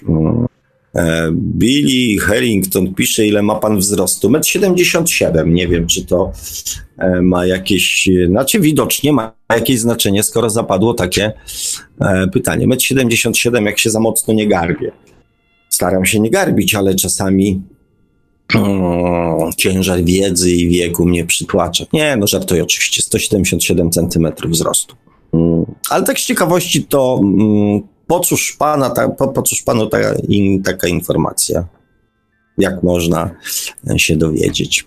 No dobrze, kochani, jak jeszcze coś tam macie, jakieś pytanko, mm, to dawajcie. Mówię, na przyszły tydzień umówiłem się e, na rozmowę z panem Tomkiem, E, i spróbujemy mm, pociągnąć temat narzędzia zwanego HD. Ja też spróbuję jako alternatywę e, przygotować informacje, które mm, zawiera w sobie kalendarz maju, żebyśmy mogli te dwa e, narzędzia do poznawania samego siebie w jakiś sposób zestawić, porównać i podyskutować. Nie poprzekonywać się, bo uważam obydwa za E, za w pewnym sensie wartościowe e, w kategoriach poznawania siebie, a raczej dla Waszej tam informacji i też jako ciekawy mm, eksperyment i doświadczenie. Zobaczymy, co z tego wyjdzie. Więc już mogę Was e, dzisiaj serdecznie zaprosić na następną audycję. Mam nadzieję, że że już będzie bez jakichś ekscesów. E, zapowiadają, że już od przyszłego tygodnia pogoda e, ma wrócić do bardziej letniej, więc, e, więc może bez takich perypetii jak dzisiaj. No, perypetie to dopiero jutro będą. Temperatura ma spaść o, jeżeli dobrze liczyłem, 20 stopni, przynajmniej u mnie. O kurczę, no to grubo. Ja już czuję tutaj, że ten front, który przyszedł, powoduje, że jest po prostu zrobiło się e, koszmarnie zimno. Mm, ale dzisiaj też te rozpiętości były po, po, po po, po kilkanaście stopni pomiędzy jednym końcem polskim a drugim, więc no przymrozki zapowiadają, więc nie jest dobrze. W sensie w weekend było tak fajnie i troszeczkę musiało nas tutaj uziemić ta pogoda. O, dobrze, Ewa pisze, jest dobrze, nie wiedziałam dlaczego, teraz już wiem. E, tu trafiłam. E, cieszę się, że ty wiesz, Ewo, natomiast e, nie ukrywam, że ja też bym chciał wiedzieć. Podziel się ze mną e, tą informacją, dlaczego tutaj trafiłaś. E, Krystian Rajski pisze, zgrzeszyli. Mm, nie wiem kto, ale na pewno niejednokroć e, tak pewnie było. Iwona pisze, z tymi czakrami to się trochę nie zgadzam, bo pewna, pe, pewni ludzie się tym zajmują i postanowiłam to zrobić, e, czyli je usunąć. Efekt ma się pojawić od czterech mm, tygodni. Pożyjemy, zobaczymy. E, Iwonko, bardzo odważna decyzja, bardzo jestem e, ciekawy tego mm, doświadczenia. Mam nadzieję, że mm, znaczy, na pewno będzie to doświadczenie, które coś wniesie do Twojej świadomości, jak każde doświadczenie. E, mam nadzieję tylko, że tych negatywnych skutków będzie mm, jak najmniej. Trzymam oczywiście kciuki i mam do Ciebie gorącą prośbę. Słyszałem o tym, że, że pewni ludzie się takimi rzeczami zajmują, natomiast nie znam nikogo, kto to zrobił, więc gdybyś zechciała się jako pierwsza osoba w moim otoczeniu swoimi refleksjami, spostrzeżeniami na ten temat podzielić. Będę Ci niezwykle e, zobowiązany. Moja świadomość również, ponieważ będzie to kolejne mm, doświadczenie, również e, dla mnie poszerzające moją świadomość. No dobrze, kochani, nie będziemy tego mm, ciągnąć, tak, bo widzę, że tam macie ochotę chyba się też i wy wyspać. Mm, wracając do normalnej aktywności dnia codziennego. E, dziękuję Wam bardzo. Naprawdę bardzo podoba mi się poziom e, naszych e, tych rozmów czatowych, tak? Bo to jest naprawdę bardzo fajny poziom w temacie mm, około audycyjnym. Nie, nie, nie zmieniamy tych tematów co chwilę. Ja nie muszę się też co chwilę rozpraszać. E, wy zadajecie pytania albo dzielicie się swoimi spostrzeżeniami, więc e, bardzo dużo się zmieniło, tak? Te początkowe audycje, chaos mnie troszeczkę tam przytłaczał i byłem niesamowicie umęczony. E, zresztą wy pewnie też, bo skakaliśmy z tematu na temat, to się pewnie nie trzymało jakoś tam bardzo kupy. Więc bardzo ci dziękuję za, za te, mówię, trafne, fajne spostrzeżenia, komentarze i tą rozmowę, naszą dyskusję dzisiejszą. E, wszystkiego dobrego Wam życzę. Uważajcie teraz przez te dni, bo, bo, bo faktycznie ma tam się tą, z tą pogodą coś dziać. E, I cóż, no zapraszam Was bardzo serdecznie na następną audycję, jak zwykle. Mm, dziękuję panu Kazimierzowi za telefon, który akurat pięknie wypełnił lukę, e, którą spowodował mój laptop. No i cóż, uważajcie na siebie, róbcie tak, żebyście się czuli komfortowo i, i, i bezpiecznie. E, zachowajcie zdrowy rozsądek e, oraz świadomość. E, I życzę Wam dużo uśmiechu i dużo szczęścia na ten nadchodzący tydzień oraz na resztę Waszego. No nie, na ten nadchodzący tydzień, a resztę będziemy sobie życzyli przy następnym spotkaniu. Wszystkiego dobrego, kochani. Trzymajcie się, serdecznie Was pozdrawiam. Do usłyszenia za tydzień. Dziękuję, papa. A mówi to słowa do Państwa jak zawsze gospodarz audycji Światło oczami duszy, pan Sławek Bączkowski. Tradycyjnie zachęcamy do zasubskrybowania kanału pana Sławka na YouTube o nazwie takiej samej jak nasza audycja, czyli Światło oczami duszy. E, zachęcamy także do sięgnięcia po książkę, która całkiem prawdopodobne za jakiś czas ukaże się również w wersji dźwiękowej. Będzie miała premierę na antenie Radio Paranormalium. Książka zatytułowana Czy można oszukać przeznaczenie, czyli po co człowiekowi dusza? Zachęcamy także oczywiście do polejkowania fanpage'a pana Sławka na, na Facebooku. I śledzenia oczywiście tego, co pan Sobek tam publikuje. Audycję jak zawsze od strony technicznej obsługiwał Marek Sękiewelios, Radio Paranormalium, Paranormalny Głos w Twoim domu. Dziękujemy za uwagę, dobranoc i do usłyszenia oczywiście ponownie już za tydzień na żywo w poniedziałek krótko po 20 na antenie Radia Paranormalium. Produkcja i realizacja Radio Paranormalium. Www.paranormalium.pl